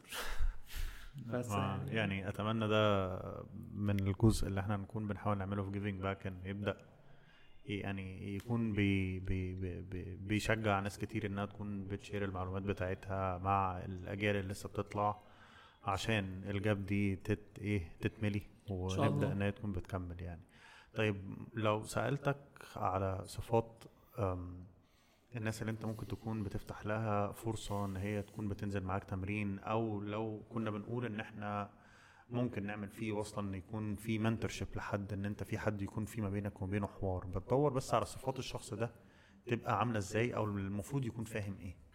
بص هي شفت برضو كمية ناس كتير قوي في الثلاث سنين اللي فاتوا دول. آه، في ناس بجد عايز تتعلم وبيبقى باين كده من شكله ده هينجح. حتى لو مش talented بس ال dedication اللي عنده وسعيه للتعلم شكله عاي... قتيل نجاح يعني زي ما بيقولوا. خلاص؟ وفي حد بيبقى عايز اللقطة. أنا نزلت تمرين مع أستاذ فلان الفلاني وعايز أبقى مساعد تاني أو مساعد أول. عايز ينجح بسرعة وما يتعلمش حاجة. واضح إن هو نازلها لأي سبب تاني غير إن هو عايز يبقى بني آدم آه، ناجح. ف... فهو لازم يبقى عايز بجد ولازم يحاول وما يزهقش وما يملش. والنجاح بيحب التناحة والكلاحة للأسف يعني. يعني بالبلدي كده يعني. هم ال dedication وال devotion بس هم التناحة. البقاء للأتنح. كل ما تبقى تنح وتاكل قفيان وتغلط وتفشل وتقاوح هتنجح. حلو. عايزين بس. نوضح نوضح في الحتة دي إن التناحة والكلاحة مش on set وأنت بتتمرن يعني أكيد، ما. ما تكونش بتتكلم مع لا لا أنا مو أنا وهو- بعتبر إن اللي بيسمعوا أذكياء يعني آه، فانه يعني آه، هو بس- يبقى ما يستسلمش بسرعة. يعني آه، نزل مرة و... وحس إنه لسه ما اتعلمش ينزل تاني هيتعلم. جرب وفشل يجرب تالت ويتعلم. عادي خالص. إنه كل ما يبقى بيجرب ويفشل بينجح. كل الناس اللي نجحت في العالم نجحت كده. يعني هو ستيف جوبز ما صحيش عمل آه، Apple كلهم يعني. لا أنا بس الجزئية اللي أنا كنت بس حابب أوضحها في ناس بيكون عندها ال ال passion الرهيب إن هي عايزة تتعلم وحاسة إن هي جاي لها أول فرصة إن هي تنزل on set فبتبقى حاسة أنا نازل أتمرن. فلو قرر دلوقتي حالا المخرج إن هو عايز يحرك الكاميرا بالطريقة دي أنا عايز أفهم هو محركها بالطريقة دي ليه؟ إن أنا بجد أنا أنا, أنا فعلا عايز أتعلم. فما بيبقاش قادر يستوعب إن المخرج في اللحظة دي هو مش قادر يتكلم معاه. علشان هو مشغول بإن هو عنده حاجات كتير محتاج إن هو يخلصها ورا بعض فيكونوا بس فاهمين أو مدركين إن بيكون في مساحة ممكن تحصل في وقت بتاع ال break أو ممكن تحصل في وقت إن في shot بيتحضر مكان shot تاني فبقى في مساحة هنا وقتها إن أنت ممكن تسأل أو أحسن حاجة تعملها إن أنت تحضر الأسئلة اللي عندك في خلال يوم التصوير وبعد يوم التصوير تسأل المخرج الأسئلة بتاعتك عشان بيكون في ضغط كبير. بس هو في misperception كده بسبب إن مش كل الناس فاهمة ال dynamics وال ecosystem بتاع ال location فبيقول لك أنا عايز انزل معاك مساعد. هو فاكر مثلا إن مساعد ده هيقف جنبي يجيب لي القهوة و... وأقول له هات الكاميرا كده فيجيبها. مش فاهم إن شغلة مساعد المخرج دي 90% منها إنتاج. بيحضر ال schedule بتاع اليوم. بيشوف ال cast بتاع المشهد اللي جاي ده جاهز ولا لأ؟ الديكور بتاع المشهد اللي جاي ده جاهز ولا لأ؟ هو منتج. أكتر منه مخرج. بس بيتعلم إزاي؟ بي observe وأي حد بينزل training بيقدر قوي بقى أنا ليه بعتني أشوف ال cast لبس ولا لأ؟ حبيبي ما ده شغل مساعدين إخراج. هو فاكر بقى انه هيجي يقعد جنب المخرج ياكل فستق ويشوف هو بيعمل إزاي فيعمل له يركب الفلاشة يعمل له download فبقى مخرج. أنت بتتعلم you observe بتشوف الراجل ده فكر في الزاوية دي كده ليه؟ وطلعت حلوة ولا لأ؟ بس هي مش مدرسة. يعني انت مش تقعد جنبه وتقول له انت ليه عملت كده؟ فيقول لك. هو لو قعد يقول لك مش هيصور. فممكن في ال break بقى يسأل ممكن يسأل مساعد المخرج most probably هيبقى عارف وعنده رد. فاهم قصدي إيه؟ فبس هو يتعلم بالمشاهدة. كلنا اتعلمنا كده يعني. حلو. طيب لو حاجة أخيرة كده بنختم بيها على طول. لو هتقول حاجة لقيعي وهو في بداية رحلته هتقولها له دلوقتي بعد الرحلة دي هتقول له إيه؟ الأول آه، آه، لا يعني هقول له شبه اللي أنا كنت بقوله دلوقتي. أنا هقول له ما تزهقش وما تملش وما تفقدش ال passion بتاعك. لأن كده كده النجاح وكده كده ربنا شايل لك حاجات أحسن قدام أكتر من اللي أنت تتخيل. أنا عمري ما كنت أتخيل إن أنا أبقى مخرج أصلا ولا حتى إن أنا أبقى ACD كانت طموحاتي أبسط من كده زمان. بقول لك عايز أعمل outdoor يتحط في الشارع وأمشي أقول أنا اللي عامل ده يعني. ف فدلوقتي الدنيا بقت آه، مش بس آه، بقيت مخرج. أه في الأول طبعا ولسه مبتدئ بس أنا كمان بحضر مسلسل. فدي كلها طموحات عمري ما كنت آه، أتخيلها. يعني فهو ربنا كريم طول ما أنت dedicated وعندك passion وبتتقي ربنا كده يعني مخلص في عملك آه، هتلاقي ال opportunities limitless زي ما بيقولوا يعني. وما حدش يعني كل الناس اللي لسه بتبتدي يعني ما حدش يكتئب أو يزهق أو يقعد يدخل نفسه في الدايرة بتاعت آه، أنا مديري ما بيحبنيش ده منفسن. ده بيجيب مش عارف إيه عشان صاحبه ده كل الحاجات دي فشل كل الحاجات دي هتدخلك في حتة مش حلوة. مالكش دعوة بحد ما تسمعش كلام حد. If you have a, dream أو vision خليك ماشي وراه وما تستعجلش. جه في سنتين جه جه في خمسة جه جه في ستة جه.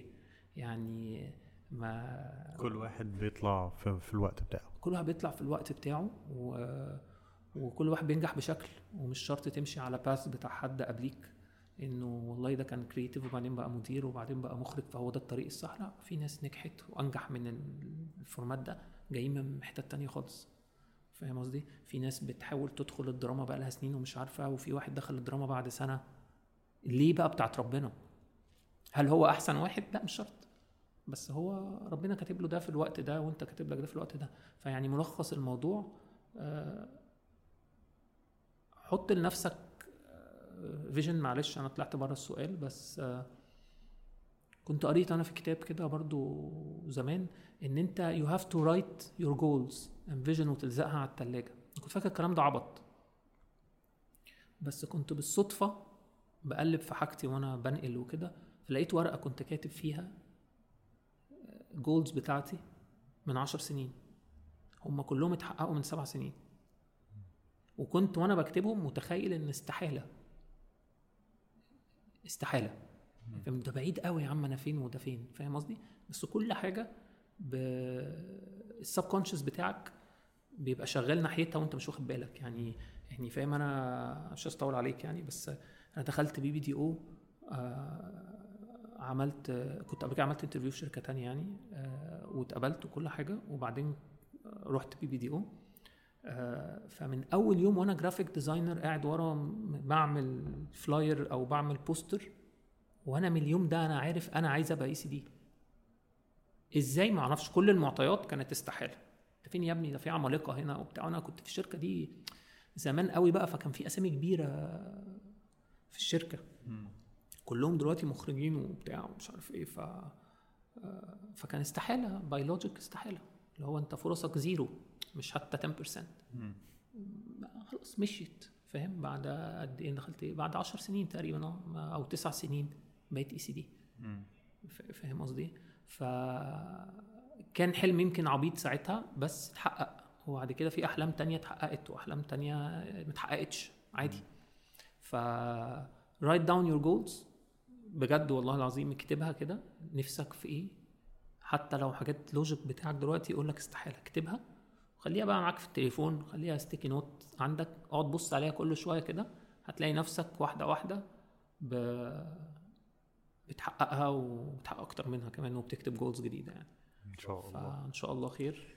شكرا. عفو. يعني أول حلقة حلقة كانت يعني مليانة ب تجارب كتير جدا جدا ونصايح كتير جدا جدا. أعتقد هتكون إن شاء الله مهمة آه، لناس كتير في بداية رحلتها أو في نص رحلتها ومحتاجة إن هي تكون بتستفيد من الخبرة بتاعتك ونتمنى إن شاء الله تكون بداية آه، يعني آه، كده إيجابية للناس إنها تبدأ تكون الفترة الجاية تكون بت give back كل المعلومات اللي عندها وبتشارك تجاربها وتبدأ جيل ورا جيل يفضل يكون إيه بيسلم الكتاب بتاعت حاجة يعني زي يا. ريت يعني thank you for hosting me النهارده و I hope إن أنا يعني أنا حكيت تجربتي فهي ممكن تبقى مفيدة بالنسبة للناس وممكن تبقى أكيد. مش مفيدة بس I hope إن أي حد يستفاد منها. حتى لو في كلام logical جدا وواضح اللي هو أنت جبتش التايهه يعني بس أنا بقول لك حاجة أنا مريت بيها ونفعت.